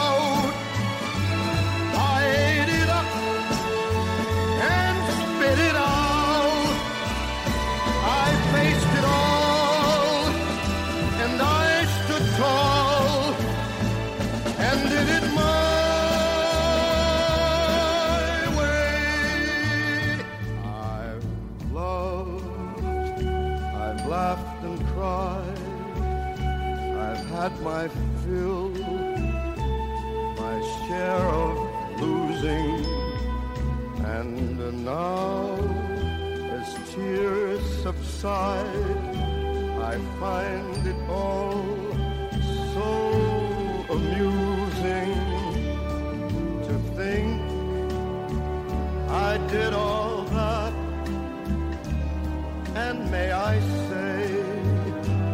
not in a shy way.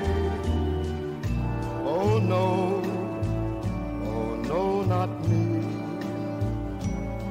I did it my way. For what is a man? What has he got? If not himself, then he has not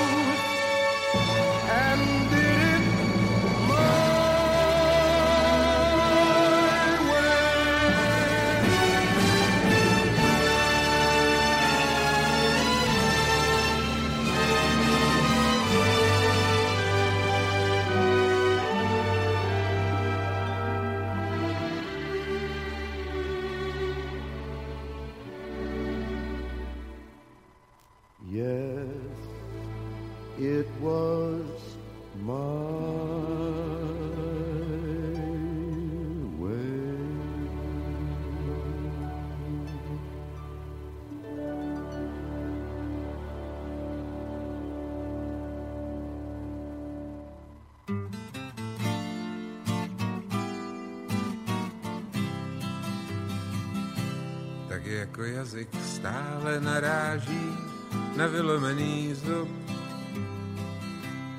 tak se vrací k svýmu nádraží, abych šel zazdál. Přede mnou stíny se plouží a nad krajinou krouží podivnej pták. Pták nebo mrak, tak do toho šlápni, ať vidíš kousek světa. Vzít dlaně dálku, zase jednou zkus. Telegrafní hráty hrajou ty už léta, nekonečně dlouhý monotónní blues. Je ráno, je ráno, nohama stíráš rosu na kolejích. Fajda dobře hlídá pocestný, co se nocí toulaj. Co si radši počkaj, až se stmí a pak šlapou dál. Po kolejích táhnou bosí a na špagátku nosí celý svůj dům. Deku a rum, tak do toho šlápni, ať vidíš kousek světa. Vzít do dlaně dálku, zase jednou zkus. Telegrafní hráty hrajou ti už léta, nekonečně dlouhý monotónní blues. Je ráno, je ráno, nohama stíráš rosu na kolejích. Nohama stíráš rosu na kolejích.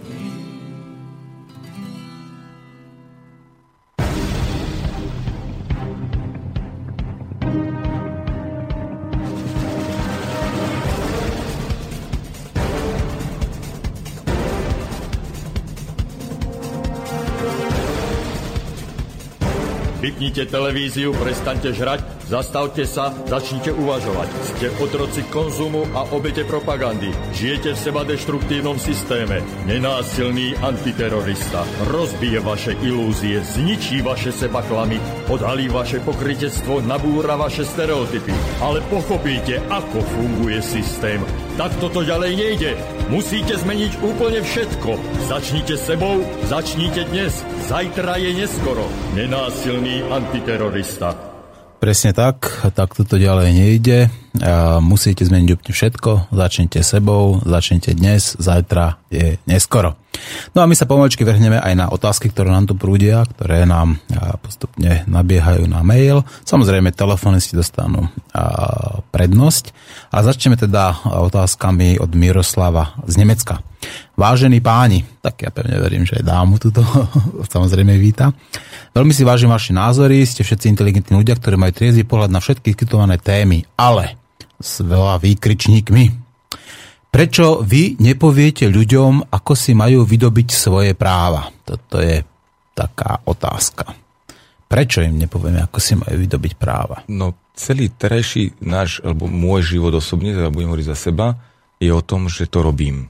Ja podľa seba, tak ako cítim, robím práve to tým, že žijem svoj život podľa svojich rozhodnutí a podľa toho, čo cítim, skúmam to, čo si môžem dovoliť a jediné, čo môžem urobiť pre ostatných, je inšpirovať, nič viac.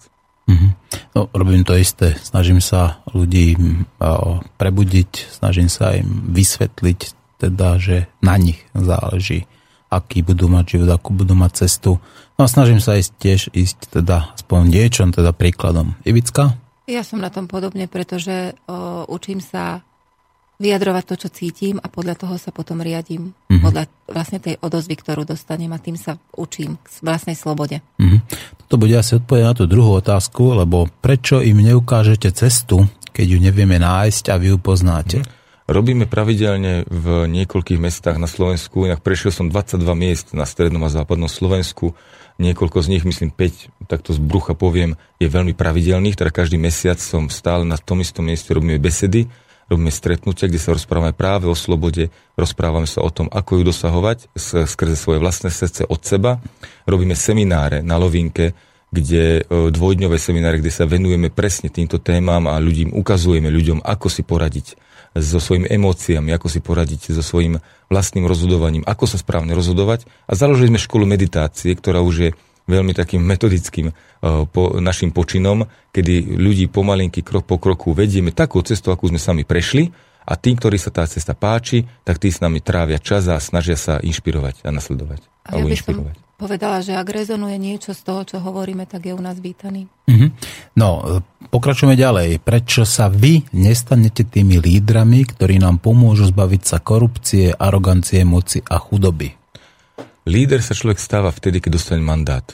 Takže ja len uh, hlásam to, čo cítim, rozprávam o tom, ak niekto uzná, že ja mám pre ňo vyhovujúcu rozprávku, tak je u mňa vítaný a veľmi rád mu budem robiť, alebo veľmi rád budem s ním pracovať a budem sa snažiť nájsť takú spoločnú cestu, spoločnú spoluprácu a vytvárať nejaké hodnoty. Konec koncov založili sme občianske združenie, Lovinka, kde budeme mať, dúfam, e, tú platformu na to, aby sme združovali ľudí, ktorí majú chuť e, oslobodzovať svoje vedomie. Mm-hmm.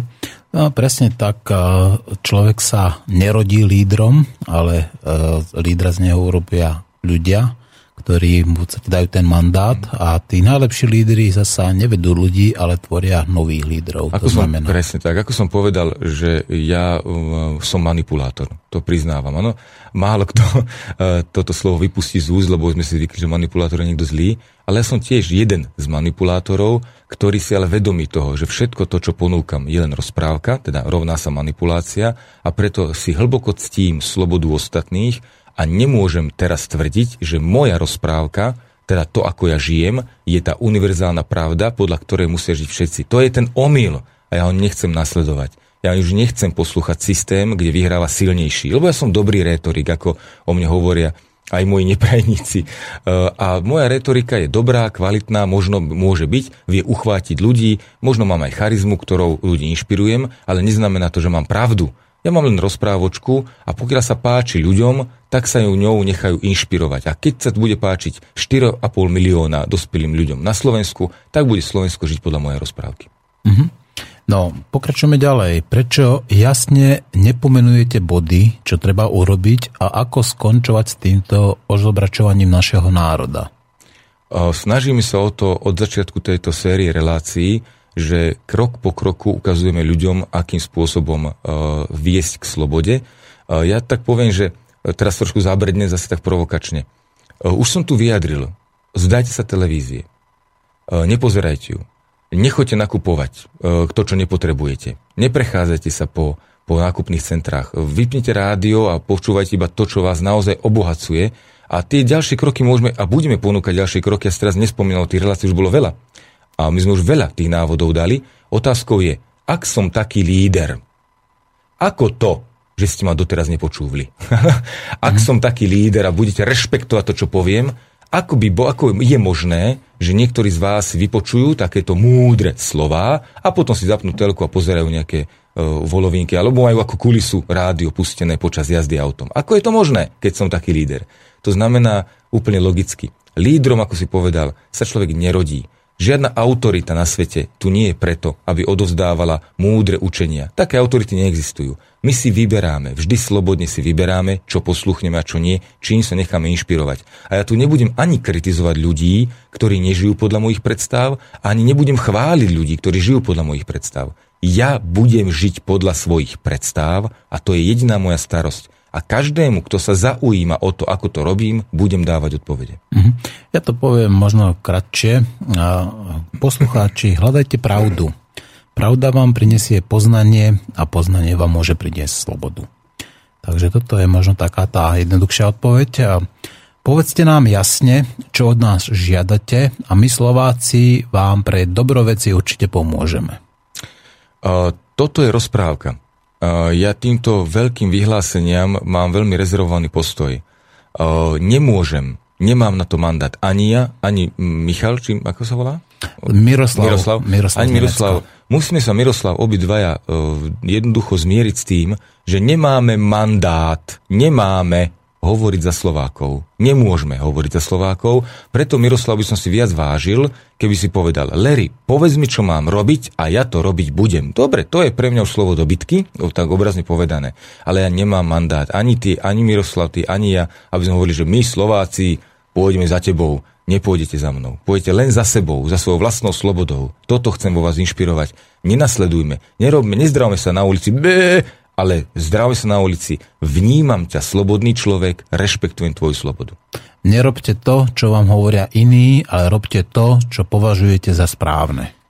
A vtedy to môže povedať iný. Áno, to je tá, tá polemika, čo medzi nami trošku vznikla, alebo uh-huh. také ten, ten... Áno, môže byť učiteľ, ale ja si ho vyberám. Zodpovedám za svoj život. Veď teraz vám opakujem už neviem koľkýkrát ten konkrétny návod. Zodpovedajte za svoj život. Prestaňte obviňovať ostatných ľudí z toho, čo sa vám deje. Nemá to hlavu ani petu. Vy sami za to môžete a poďte sa učiť žiť život tak, aby ste boli šťastní, ale vlastným pričinením. Toto ponúkam. A toto potom som ochotný aj učiť v úvodzovkách, alebo aj reálne povedať učiť na našich seminároch, besedách a škole meditácie. Poďte sa učiť, ako zodpovedať za svoj život.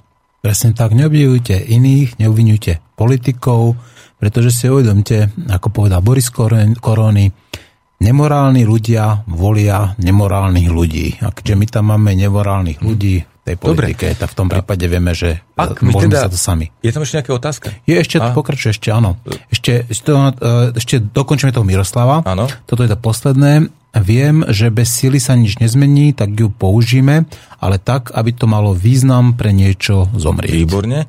A ja teraz ďakujem, Miroslav, za tieto otázky. A teraz tou poslednou si vlastne, o, jak si tvrdil pred chvíľkou, že povedz, čo mám robiť, a povedzte, čo máme robiť a my Slováci pôjdeme za vami, tak teraz si potvrdil, že nerešpektuješ ma ako lídra, nerešpektuješ ma ako autoritu, ktorú by si nasledoval, pretože si vy, e, vyjadril, že silu treba použiť, aj keď za to zomrieť a ja ako líder ti oznamujem, že je to proti mojim zásadám, že silu nemusím používať, napriek tomu môžem byť slobodný. A kto to ťa inšpiruje? Nech sa páči, pýtaj sa ma ďalej a ti budem odozdávať informácie zo svojho života, budem sa snažiť ťa inšpirovať, ale už teraz sa priečiš a už teraz chceš, aby som splňal tvoje požiadavky a ja ti oznamujem, Mirko, že nebudem splňať tvoje požiadavky. Ja som slobodná bytosť a budem žiť slobodu podľa svojho rozhodnutia a nebudem splňať požiadavky ani slovenského národa, ani Európanov, ani sveta, ani zemegule. Budem splňať svoje požiadavky a keď sa ti páčia moje názory, moje postoje k slobode,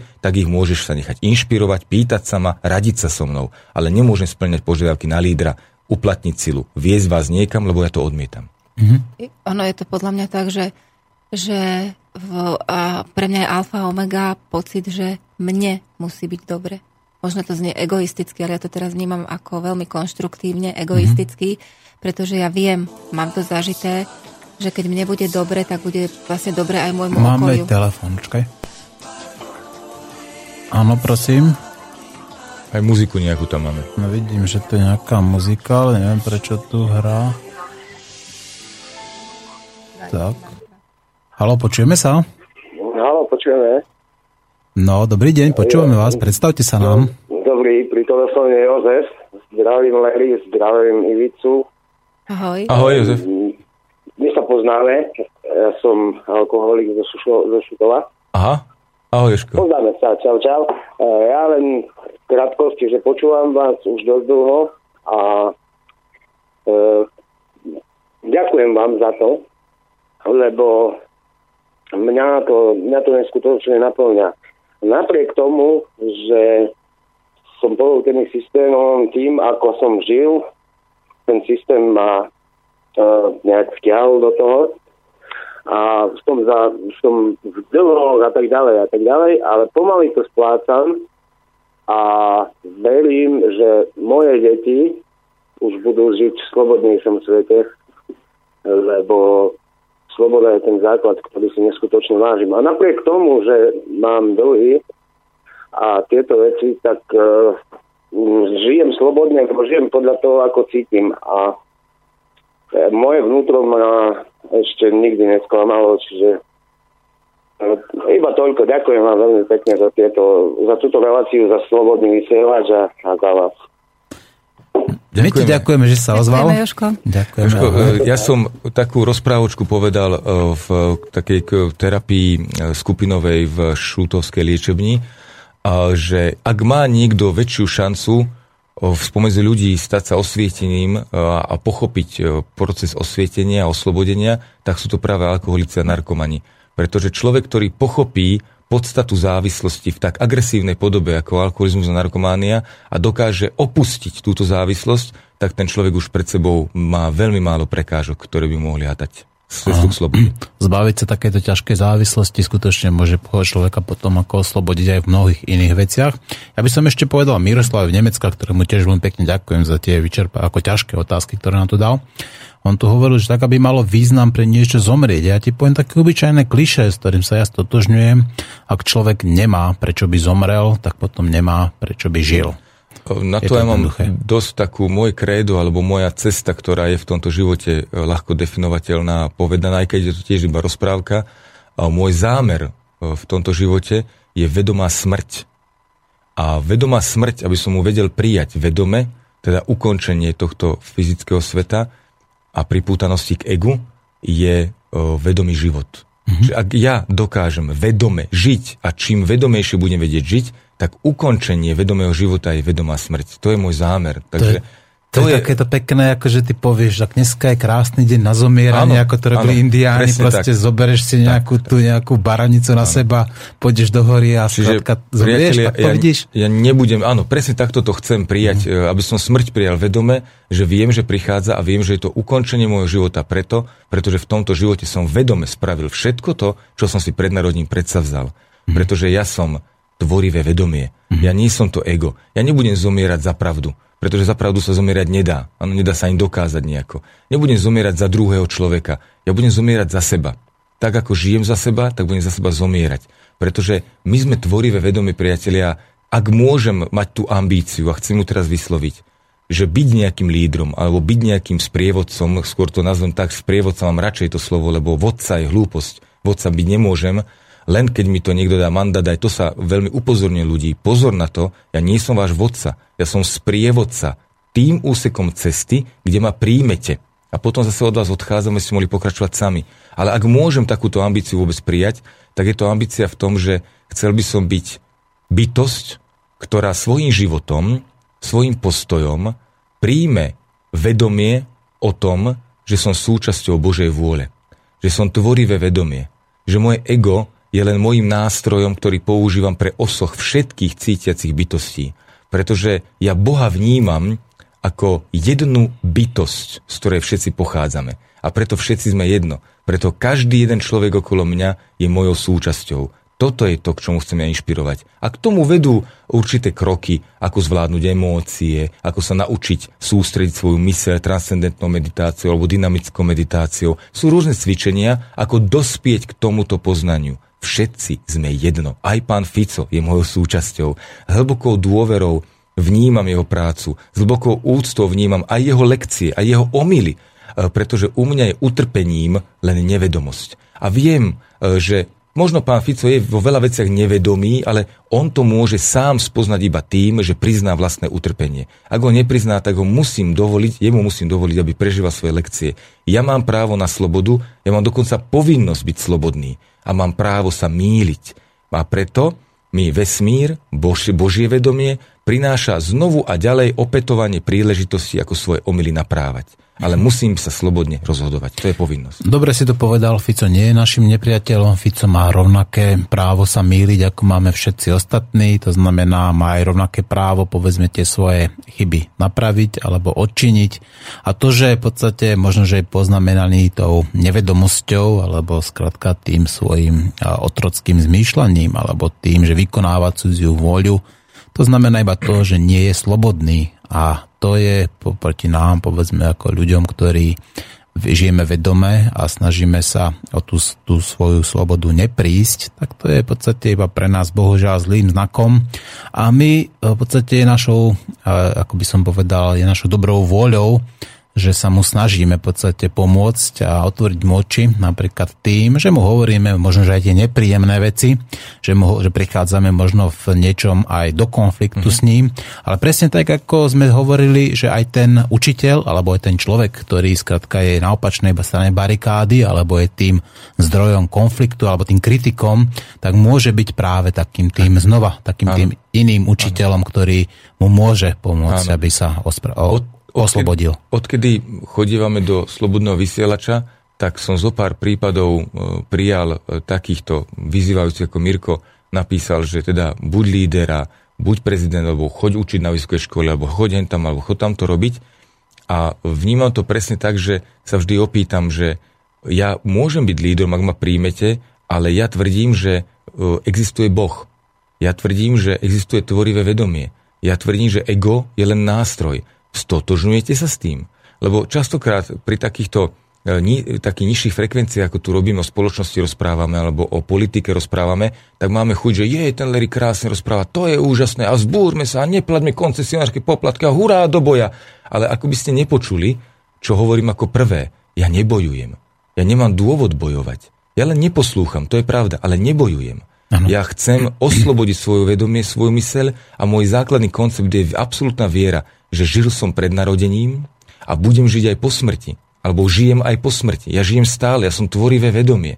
Ak s týmto, s týmto sa nestotožňujeme, tak potom nemôžem byť líder ľuďom, ktorí tomuto neveria. Môžem byť poradcom v určitých veciach, ako si poradiť s hnevom a s, s konfliktom, môžem to učiť ľudí, ale nemôžem byť lídrom, pretože ja verím v tom, že existuje tvorivé vedomie, ktoré ovláda celý vesmír a verím, že vesmír je v harmónii. Mm, toto dokazuje kvantová fyzika medzi nami, aj kvantová fyzika dokazuje existenciu toho Boha.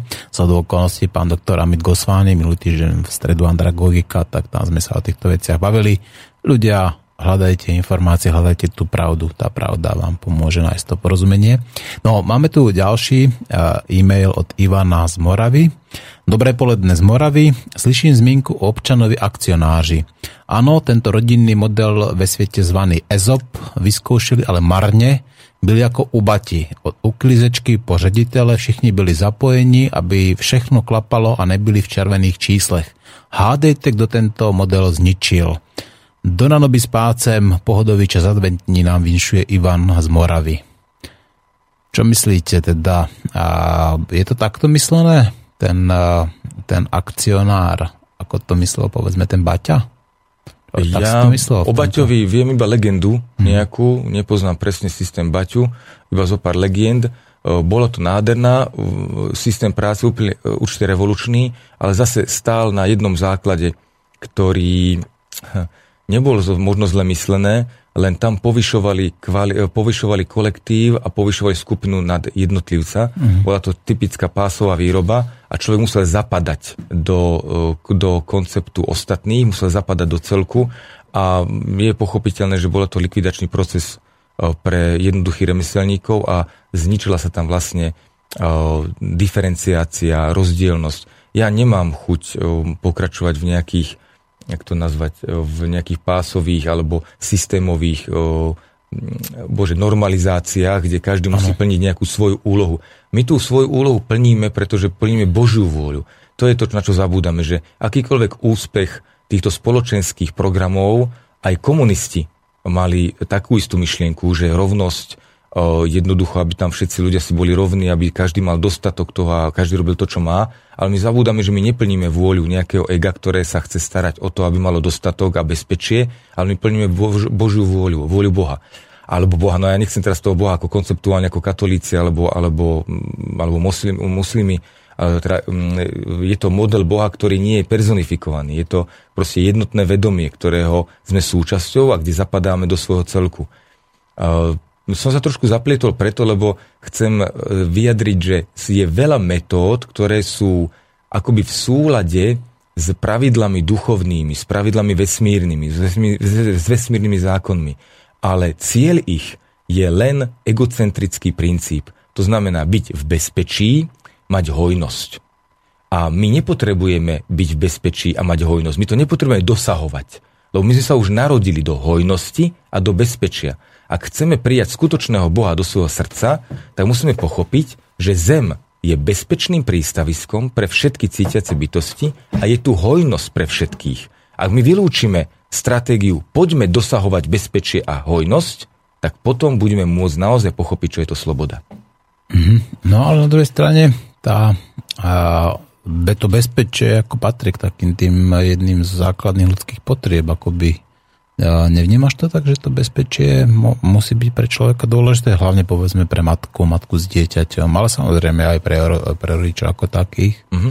Zabúdame na ten koncept, že my sme v bezpečí. Uh-huh. Pretože všetko to, čo prežívam, som si sám pripravil vlastnými rozhodnutiami. Čiže ja len zdieľam dôsledky svojich rozhodnutí. Uh-huh. Pokiaľ ja trpím, alebo som napadnutý, tak niečo v, mojej živo- v mojom živote, v mojej minulosti, môj postoj, môj názor, môj prejav mi doniesol túto situáciu do života, aby som pochopil, čo som v minulosti robil zle. Čiže ja nie som v nebezpečí, lebo ja som tvorivé vedomie. Ja po smrti žijem ďalej, ja len strácam pripútanosť k egu. To je dokonca oslava toho, že konečne som mohol odpútať sa od ega. Ak to urobím skôr samovraždou, tak je to zase len útek z nejakej lekcie a ja sa narodím Aha. znovu do toho istého. Čiže umenie je žiť svoj život plne vedome až do prirodzenej smrti, alebo do smrti, ktorá mi je privodená nie s môjim, s môjim zámerom. To znamená, že to prirodzená smrť, aký to je nehoda, aký to je choroba, a dokonať ten život vedome a opustiť ho vedome. To je jediné, čo môžem spraviť. Čiže ja nie som nikdy v nebezpečí. Ja som stále v bezpečí, pretože pokiaľ budem žiť čisto, úprimne a vyjadrovať to, čo cítim a starať sa o to, aby som bol šťastný, tak ma nemôže čakať situácia, ktorá mi spôsobí bolesť. Keď mi spôsobí bolesť, tak je to pre mňa informácia o tom, že som niekde urobil chybu a musím sa ju naučiť odstrániť. Alebo môže byť bolesť liečivá, ako keď idem k zubárovi, ktorý kvôli tomu, že som si zanedbal ústnu hygienu a kvôli tomu, že som jedol veci, ktoré mi spôsobovali napádanie zubnej skloviny, musí spôsobiť bolesť, vyvrtať mi zub, odstrániť kas. To znamená, že prežívam bolesť ako liečivú, ale je to dôsledok môjho správania. Nie je to dôsledok toho, že zubár je špína, ktorú treba nakopať do zadku. Je to dôsledok môjho správania. Takýto je môj život. Ak nemám hygienu svojej psychiky, ak nemám hygienu svojej morálky, svojej vnútornej, svojho srdca, ak nepoužívam tú hygienu, tak samozrejme môj život mi prináša do života bolesť. Ale ja nie som v nebezpečí. V tomto živote som v bezpečí a mám hojnosť. Mm-hmm. No, poďme ďalej. Mariana nám píše. Osobne som sa vzbúrila voči plateniu do čiernej diery menom zdravotná poisťovňa. Platila som uh, si ho ako samoplatca, až kým ho nezdvihli uh, skokovo skoro na dvojnásobok a to tesne potom, ako poisťovne riešili tvorbu zisku. A tak som na úrade práce, keď je to možné, a ako som dnes zistila, tak som v patovej situácii. Úrad mi nemôže nič ponúknuť, keďže ja zháňam čiastočný úvezok a oni mi nemôžu ponúknuť menej než plný, tak uvidím, ako to bude pokračovať. Málo kto to pochopí, ale ja pre život potrebujem menej než životné minimum, dokonca menej, než mám platiť do zdravotnej poisťovne. Kamaráti sa zbúrili proti zástrčkovému zákonu a i tak nemali vysokú spotrebu. Odpojili sa od verejnej siete a sú na solároch. V lete sa ešte dodávajú aj susedom. Keby to spravili viacerí, asi by aj elektrárne bojovali proti tomuto zákonu. Toto nám píše Mariana. Nuž, vidíme, toto sú také tie osobné, maličké vzbúry. Ja úžasné. podporujem jednoznačne dobre, ak je to v súlade akože s tvojou, tvojou vnútornou integritou, tak robíš dobre ako súhlas, súhlas. No, ďalej, tuto máme uh, toto nám toto, toto, toto, toto, toto nám píšu nejaké veci, ktoré sa týkajú Českej republiky. No toto necháme tak. No, ešte stále neprišiel čas ako na tú babelenskú väžu, alebo to bude úplne posledná pesnička? Ja by som mu mohol skúsiť teraz ponúknuť, pretože som sa vyjadril hlavne o tom, že som už teraz vyšiel tú latku a dovolil mm-hmm. som si hovoriť o koncepte Boha a o koncepte tvorivého vedomia. Ja preto moja inšpirácia alebo môj život e, sa snažím žiť pre seba tak, aby som pochopil, že Zem je bezpečným prístavom. Že Zem je náš raj, naša záhrada. Že my sme jej správcovia.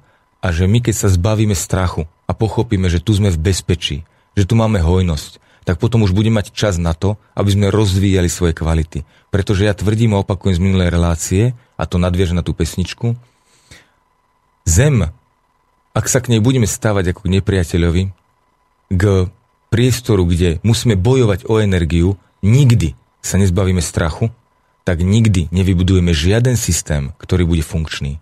Pre mňa je dôležité, a to robím, aj pomáham ľuďom, zbavujme sa vlastných strachov. Začneme vyjadrovať to, čo cítime. A bude sa diať to, čo sa diať má, pretože to je v správe tvorivého vedomia. To je v správe Boha. Ten sa stará, to tvorivé vedomie, to jednotné vedomie sa stará o to, aby sme mali vždy to, čo potrebujeme a vždy vtedy, keď to potrebujeme. Ak budeme my vyjadrovať to, čo cítime a budeme mať dôveru, že tento život nie je o tom, aby sme naháňali zdroje, a aby sme stále sa cel, aby budovali sme bojovali, tak, ako aj jednému ich nedali a druhému Presne. ich povedzme upierali. tak. Takže? Ak ja sa, ja sa vzdávam boja, Vzdávam sa toho pocitu, že chcem si nadobudnúť bezpečie tým, že sa budem chrániť. Ja sa vzdávam ochrany. Ja som čitateľný ako knižka. Otváram sa, priznávam svoje bolesti, priznávam svoje slabosti úplne pokojne ako otvorená kniha, pretože ja sa vzdávam pocitu, že by som mal cítiť sa v nebezpečí alebo v nehojnosti. Toto je moja práca, ktorú musím uviesť do dochodu a tým bude mať čas rozvíjať naozajstné kvality, kvôli ktorým som sa narodil a ktorými ja, keď ich budem rozvíjať a uplatňovať, budem povzbudzovať a tvoriť to, ten Boží svet, ten Boží vesmír, v ktorom žijeme. Mhm. Pre mňa je toto najdôležitejšie. Zbavme sa strachov a uverme, že sme Boží, že sme bo- súčasťou Božej vôle. Tak, zbavte, Nemáme sa koho bať. Zbavte sa aj strachu zo smrti, pretože smrť nie je koniec, smrť nie je koniec, iba sa opustíme nejakú tú starú zošuverenú schránku a to naše vedomie, to naše tvorivé vedomie, aj v rámci zákonov kvantovej fyziky, ktorú teraz veľmi často opakujem, vám to zostáva a ďalej, takže nebojte sa toho. Tak. Ako povedal Platón, všetci sa boja smrti a pritom nevedia, čo to je. Čo ak je to niečo nádherné? Rozmýšľajte nad tým. Dobre, zahráme si Babylonskú väžu a po Babylonskej veži sa to ešte porozprávame ďalej niečo o nej. Takže počúvajte. A dúfam, že to pôjde rýchlo a správne, lebo toto hráme zo, smojho, z toho môjho maličkého piškuntálu.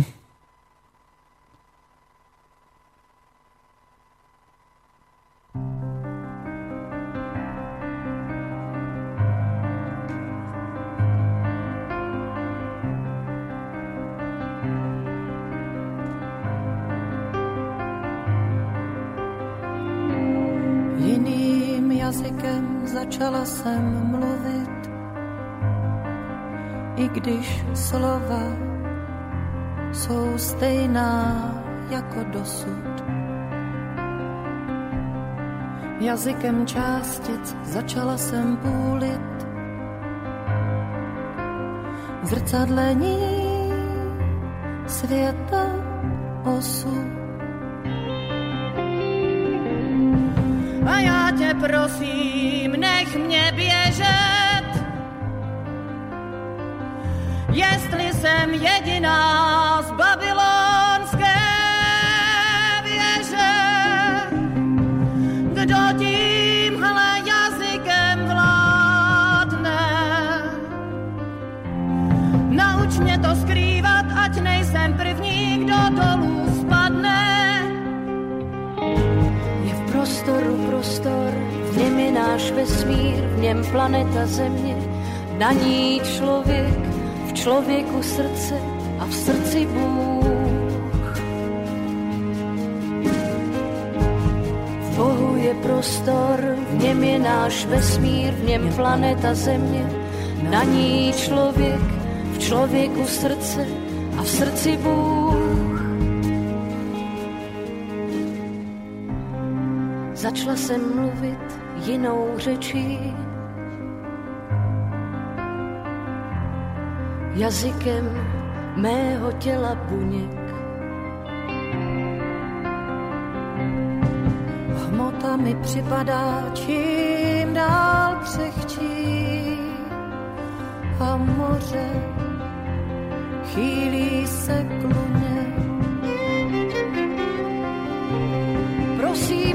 Naznač mi význam jediného slova.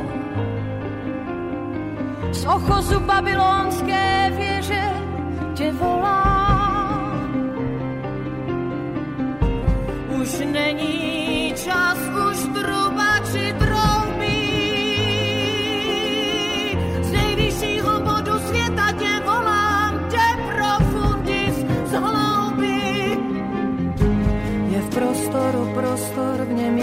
Náš vesmír, v něm planeta Země, na ní člověk, člověku srdce a v srdci Bůh.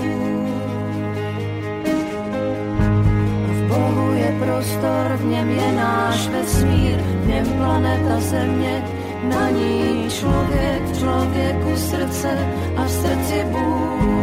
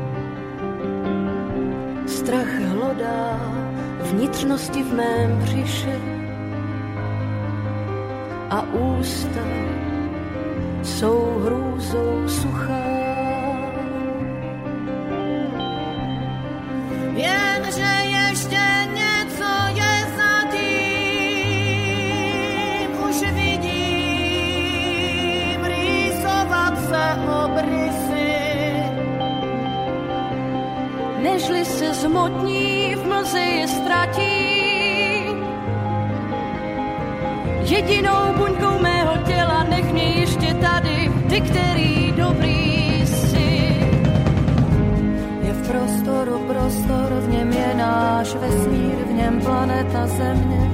Na ní člověk, v člověku srdce a v srdci Bůh. A v Bohu je prostor, v něm je náš vesmír, v něm planeta Země. Na ní člověk, člověku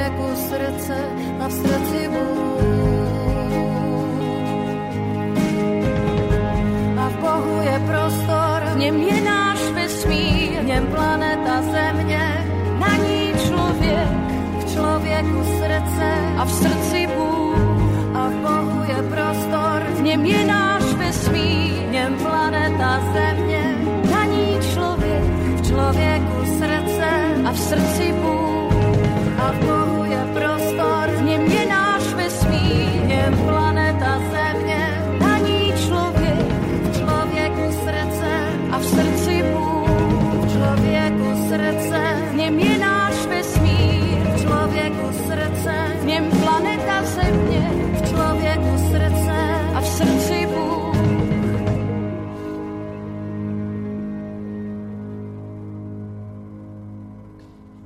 To bola Radúza, babylonská vieš, e, z CDčka Gaia. Pesnička, niekedy pieseň vie povedať viac ako dve hodiny rozpravy. Rozprávania. To je ináč presne tak, napríklad mne sa páči ten duet Krištofa a Tomáša Klusa Cesta, ako tam tiež, lebo ináč presne také e, dobré, hlboké texty má Sima Martausová, mladé dievčatko, ktoré neviem, ako dokázalo v podstate už takú hĺbku, ako obsiahnuť. Ivica povedala, že je osvietená, tak asi ju trafil, asi ju trafil teda nejaký poriadny blesk a skutočne je to teda, to veľmi dobre textuje. No, a čo by si povedal človeku, ktorý, čo sa ti isto stáva, keď ti povie, že čo ja zmôžem, alebo čo ja jediný dokážem, že nič nezmením keď takýmto spôsobom by si v podstate oponoval ti, že to skrátka nemá zmysel, povedzme, že to, čo robíme, alebo že ako život je v podstate takýmto spôsobom akoby nepodstatný a nedokáže nič dôležité zmeniť. Otázka je, ako ma ten človek vyhľadá, keď e, sa so mnou stretne a používa tento krok diskreditácie ega na to, aby e, rozvrátil tú moju tézu, že môžem zmeniť všetko, tak s rešpektom prikývnem a je to tvoje rozhodnutie a pokiaľ v ňom chceš zotrvať, tak pokojne zotrvaj a nemám čo ďalej dodávať. Pokiaľ ma ale hľadá ako terapeuta... Čiže akoby nebojíš s ním. Nie, nie, nemám dôvod. Rozumne. Na čo? Je to jeho rozhodnutie. To je, to je rozhodnutie, ktoré rešpektujem. Pokiaľ ale on ma vníma ako človeka terapeuta, ako človeka, ktorý mu má pomôcť tento názor zmeniť, tak potom už začínam s rozprávkami. Ako mu dať najavo, že on je pánom svojho života a dokáže ho zmeniť. Čiže ideme od toho, od malých myšacích krôčkov. Mm-hmm. To znamená, že ho učím, ako uchopiť svoje vlastné ovládanie emócií, ako uchopiť svoje vlastné rozhodovanie, ako sám... A, telefonát. A jasné, jasné, dobre. Dobre, poďme zdvihnúť telefonát. A... Dobrý deň, počujeme sa. No pozdravujem Mateva hosti od tvojich dvoch. Ahoj, Peťo z námestova. no, to, to, o tej smrti to, to ozaj, že to priafate uh, klinec po, úplne po hlavičke, pretože uh, viete ako, no človek, ktorý sa bojí smrti, tak uh, nezrobí nič v tom živote. Nie, ani sa nevzoprie, ani sa nie toto, lebo to jednoducho sa bojí. No. Lebo ho ten strach ovládne. Zoberie mu tu jeho slobodu, tak. že? A preto sme my Slováci takí, lebo sa tej smrti bojíme. Tak nehovorme zase za všetkých, každý by mal no, hovoriť za seba, nie, že? Väčšina, väčšina. No. väčšina. No, tak... no a, a hlavne, hlavne aj tí starší, že ja neviem, no, to už asi boli v inej dobe.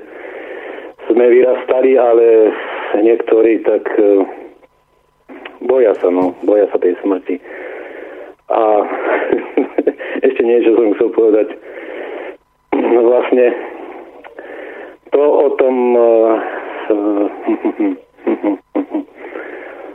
o tej o tej na, našej budúcnosti, že ak, ak toto bude takto pretrvávať ďalej, tak neviem, no. To, to, to, nič, sa ne, nič sa nebude diať, no. Jednoducho tento národ nejako bude bude nás ubúdať. Bude, Peter. Bude nás ubúdať, aby sme nezanikli. Peter, ty no. svoju budúcnosť tvoríš práve tu a teraz. Takže aká no. bude tvoja budúcnosť, záleží na tebe a presne na tom tvojom každodennom konaní alebo na tom, čo momentálne povedzme robíš, alebo čo by dneska robiť. Samozrejme, ale hovorím, že nevím to nejako moc ružovo, lebo keby viac ľudí počúvalo slobodný vysielač. No veď, aj ty môžeš sa o to pričiniť, rozumieš? No, ja, sa, tak... ja, ja sa snažím, ja sa snažím. Každého sa pýtam.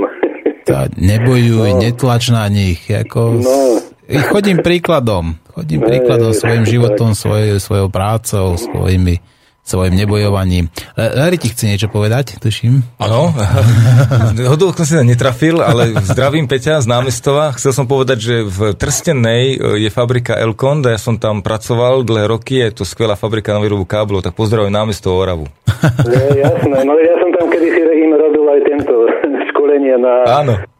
74 vyhlášku, ešte keď bola elektriku. Áno, áno, áno. Elkond, no veď ja to poznám, jasné. Dobre, aha, hej. Peťo, nevidí no. tak pesimisticky, pekne si pritiahni do života tie pozitívne, dobré veci. Ale ja som není, ja len keď na ostatných pozerám, že aký pesimizmus no, se, čo pozeráš na ostatných? Je, ako, čo? Je, tak ja hovorí, že nevidíš to, to ružovo. Tak keby si to videl ružovo, tak zase ťa budú obviňovať, že si nejaký taký z tej 4% menšiny. No, vieš, tak... vieš, ako, vieš, ja sa stále aj, no. niektorým aj bubienky praskajú tu, tam u vás, ktorým si poslucháčom. áno, no ale keď sa pozriem na ostatných, tak vidím, že není to dobré. Hmm. Chlapi, není to dobré. Treba, ja neviem, no. Bude Hovorím, sa to že... zlepšovať, neboj sa. Malo by sa to zlepšovať, dúfam. Dobre, budeme na to reagovať. Ale nechcem ti brať... Pe- no, výborne. Ahoj, maj ahoj, ahoj. No. No napríklad, uh, inak ja sa ospravedlňujem, ale neviem, či si to mohol dovoliť, ja som urobil reklamu a nechce úplne, lebo máme... To už bola reklama na, ten, na tú fabriku? To, to som ale to ne, počujem, absolútne dobre. nerieš. Absolútne nerieš, pretože my sme jediné médium bez platenej reklamy. Dobre, takže... My hovoríme slobodne. Mm. Hovoríme napríklad slobodne, že McDonald je shit a že akože tam žerete nejaké veci, ktoré sú proste z nejakej ropy a tak ďalej. Takže, alebo že tie hranolky v McDonalde, neviem, či... Išli okolo má, krumpleta. No, to máš nejakých 17 ingrediencií. To skladka není iba, že zemiaky, sol a nejaký no. olej a ja, tak ďalej. Ja by som chcel reagovať na Petina, že mm už teda možno čas nebudem mať, ale veľmi rýchlo povedať, že ono sa to zdá možno trošku arogantné, ale ja som tiež začal z toho, že som súčasťou Boha a že mám proste, keď mám takú obrovskú moc, tak by som mohol ten život naozaj uchvátiť do svojich rúk alebo uchopiť do svojich rúk a začať ho žiť. A mne táto zdanlivá arogancia priniesla veľkú slobodu, ale aj obrovskú zodpovednosť, pretože u mňa je sloboda hlavne o zodpovednosti. A uvedomil som si, že vlastne predstavme si, ako takú hru si len zahrajme, že Peťko, e, ktorý nás na mesto volal, je Boh. Iba si zahrajme. A on teraz tvrdí, že všetko tu je zle. A nebude to lepšie, lebo my to nedokážeme. Teraz som to už trošku parafrazoval. Ale už nie je Peťo, ale napríklad každý človek, ktorý toto vyjadrí, že je tu zle, a nebude to lepšie, ako si ty mi dal ten príklad, že ako to ja zmením, nijako to nemôžem zmeniť, to sa nedá zmeniť, tak ako Boh vlastne zadáva inštrukcie na to, ako má fungovať vesmír. A takto potom ten vesmír aj funguje. Takže toto si musíme zvyknúť prevziať zodpovednosť za všetko, čo sa v môjom živote deje. A povedať si, ja sa mám zle, OK, to priznávam. Doteraz som si to všetko kazil. A poďme sa teraz učiť, ako si to naprávať a žiť život tak, aby som bol šťastný.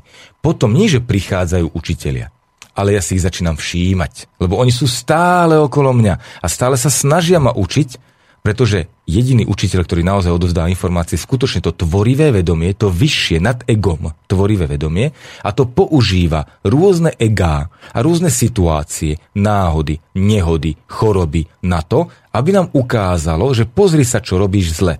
A keď si to ja nevšímam, pretože nechcem zobrať zodpovednosť za vlastný život, tak ukazujem na vonkajší svet, že to je ten nepriateľský svet, ktorý ma nemá čo učiť, ten na mňa len útočí a robí mi zle, tak potom nikdy vo svojom živote nič napravím. Čiže na prvom, ak už teda Mirkovi hovorím, ak som líder, tak ma počúvajte a teraz vám prikazujem, prevezmite zodpovednosť za svoj život, prevezmite ho tak, že odteraz si poviem, ak žijem na hovno teraz, znamená to, že ja, ja som doteraz robil niekde chybu a prosím Boha, tvorivé vedomie, vesmír, to je jedno, ako to nazvem, ale prosím anielov o to, ukážte mi, e, dajte mi znamenia, dajte mi vnemy, aby som to mohol naprávať. Naučte ma to. Dajte mi vnemy a znamenia takým spôsobom, aby som ich pochopil.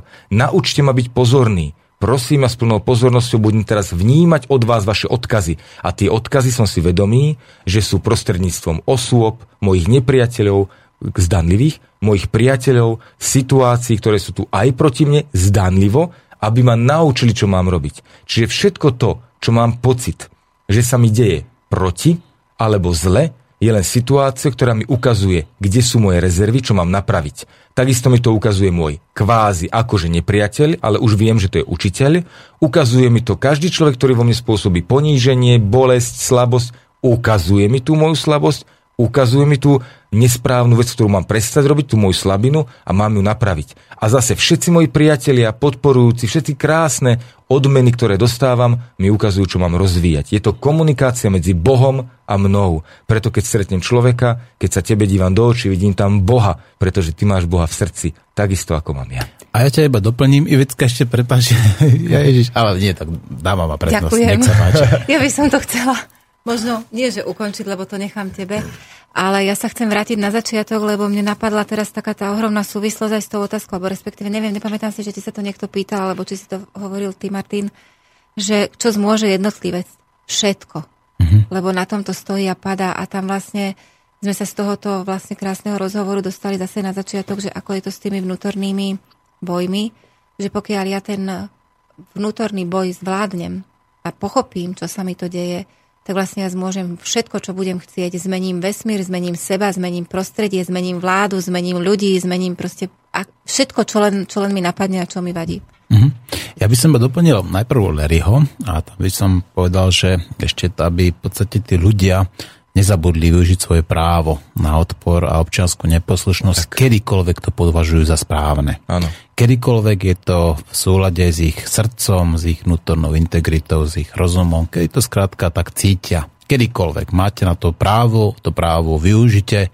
Každá takáto zbúra, ktorá tu bude, skrytá, verejná, bude skrátka zbúra otrokov voči systému a Ivicku by som doplnil, alebo všetkých vás takou jednou mojou skratkou, pretože ja sa priznám, že ja som si už ako, keďže komunikujem veľa s ľuďmi, naučil, naučil také nejaké skratky.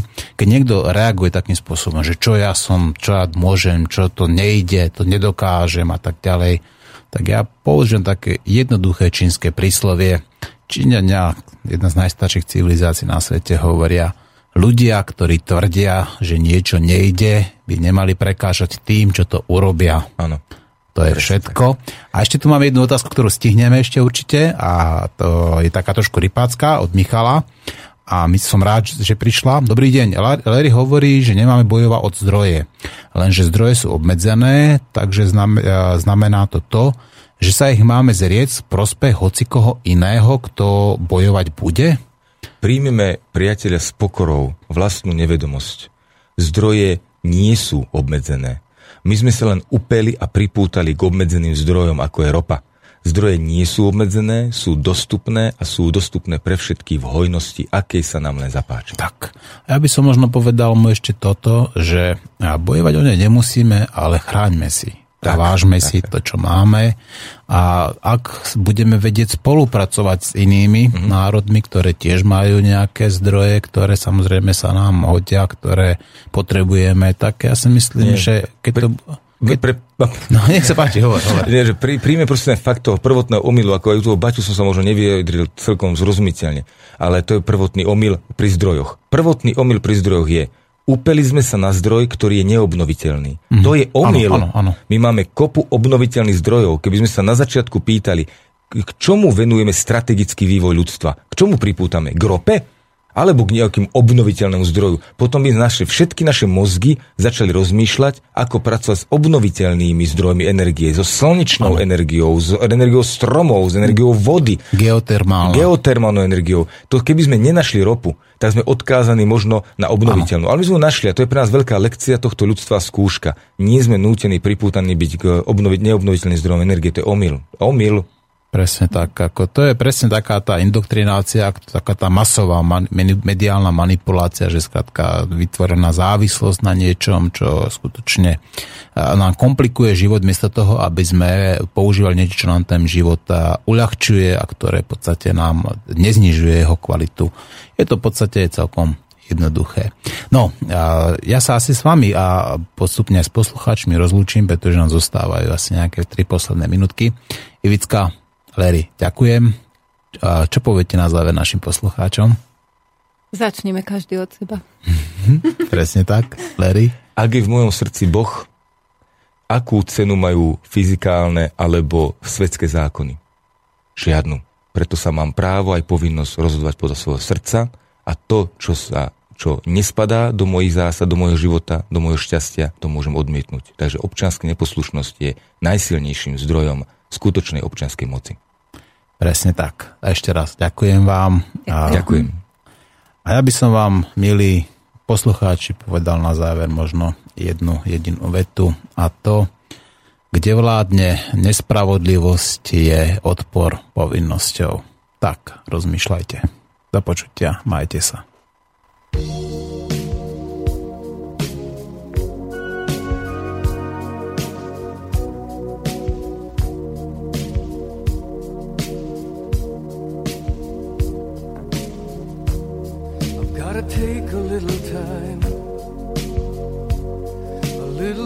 to think things over.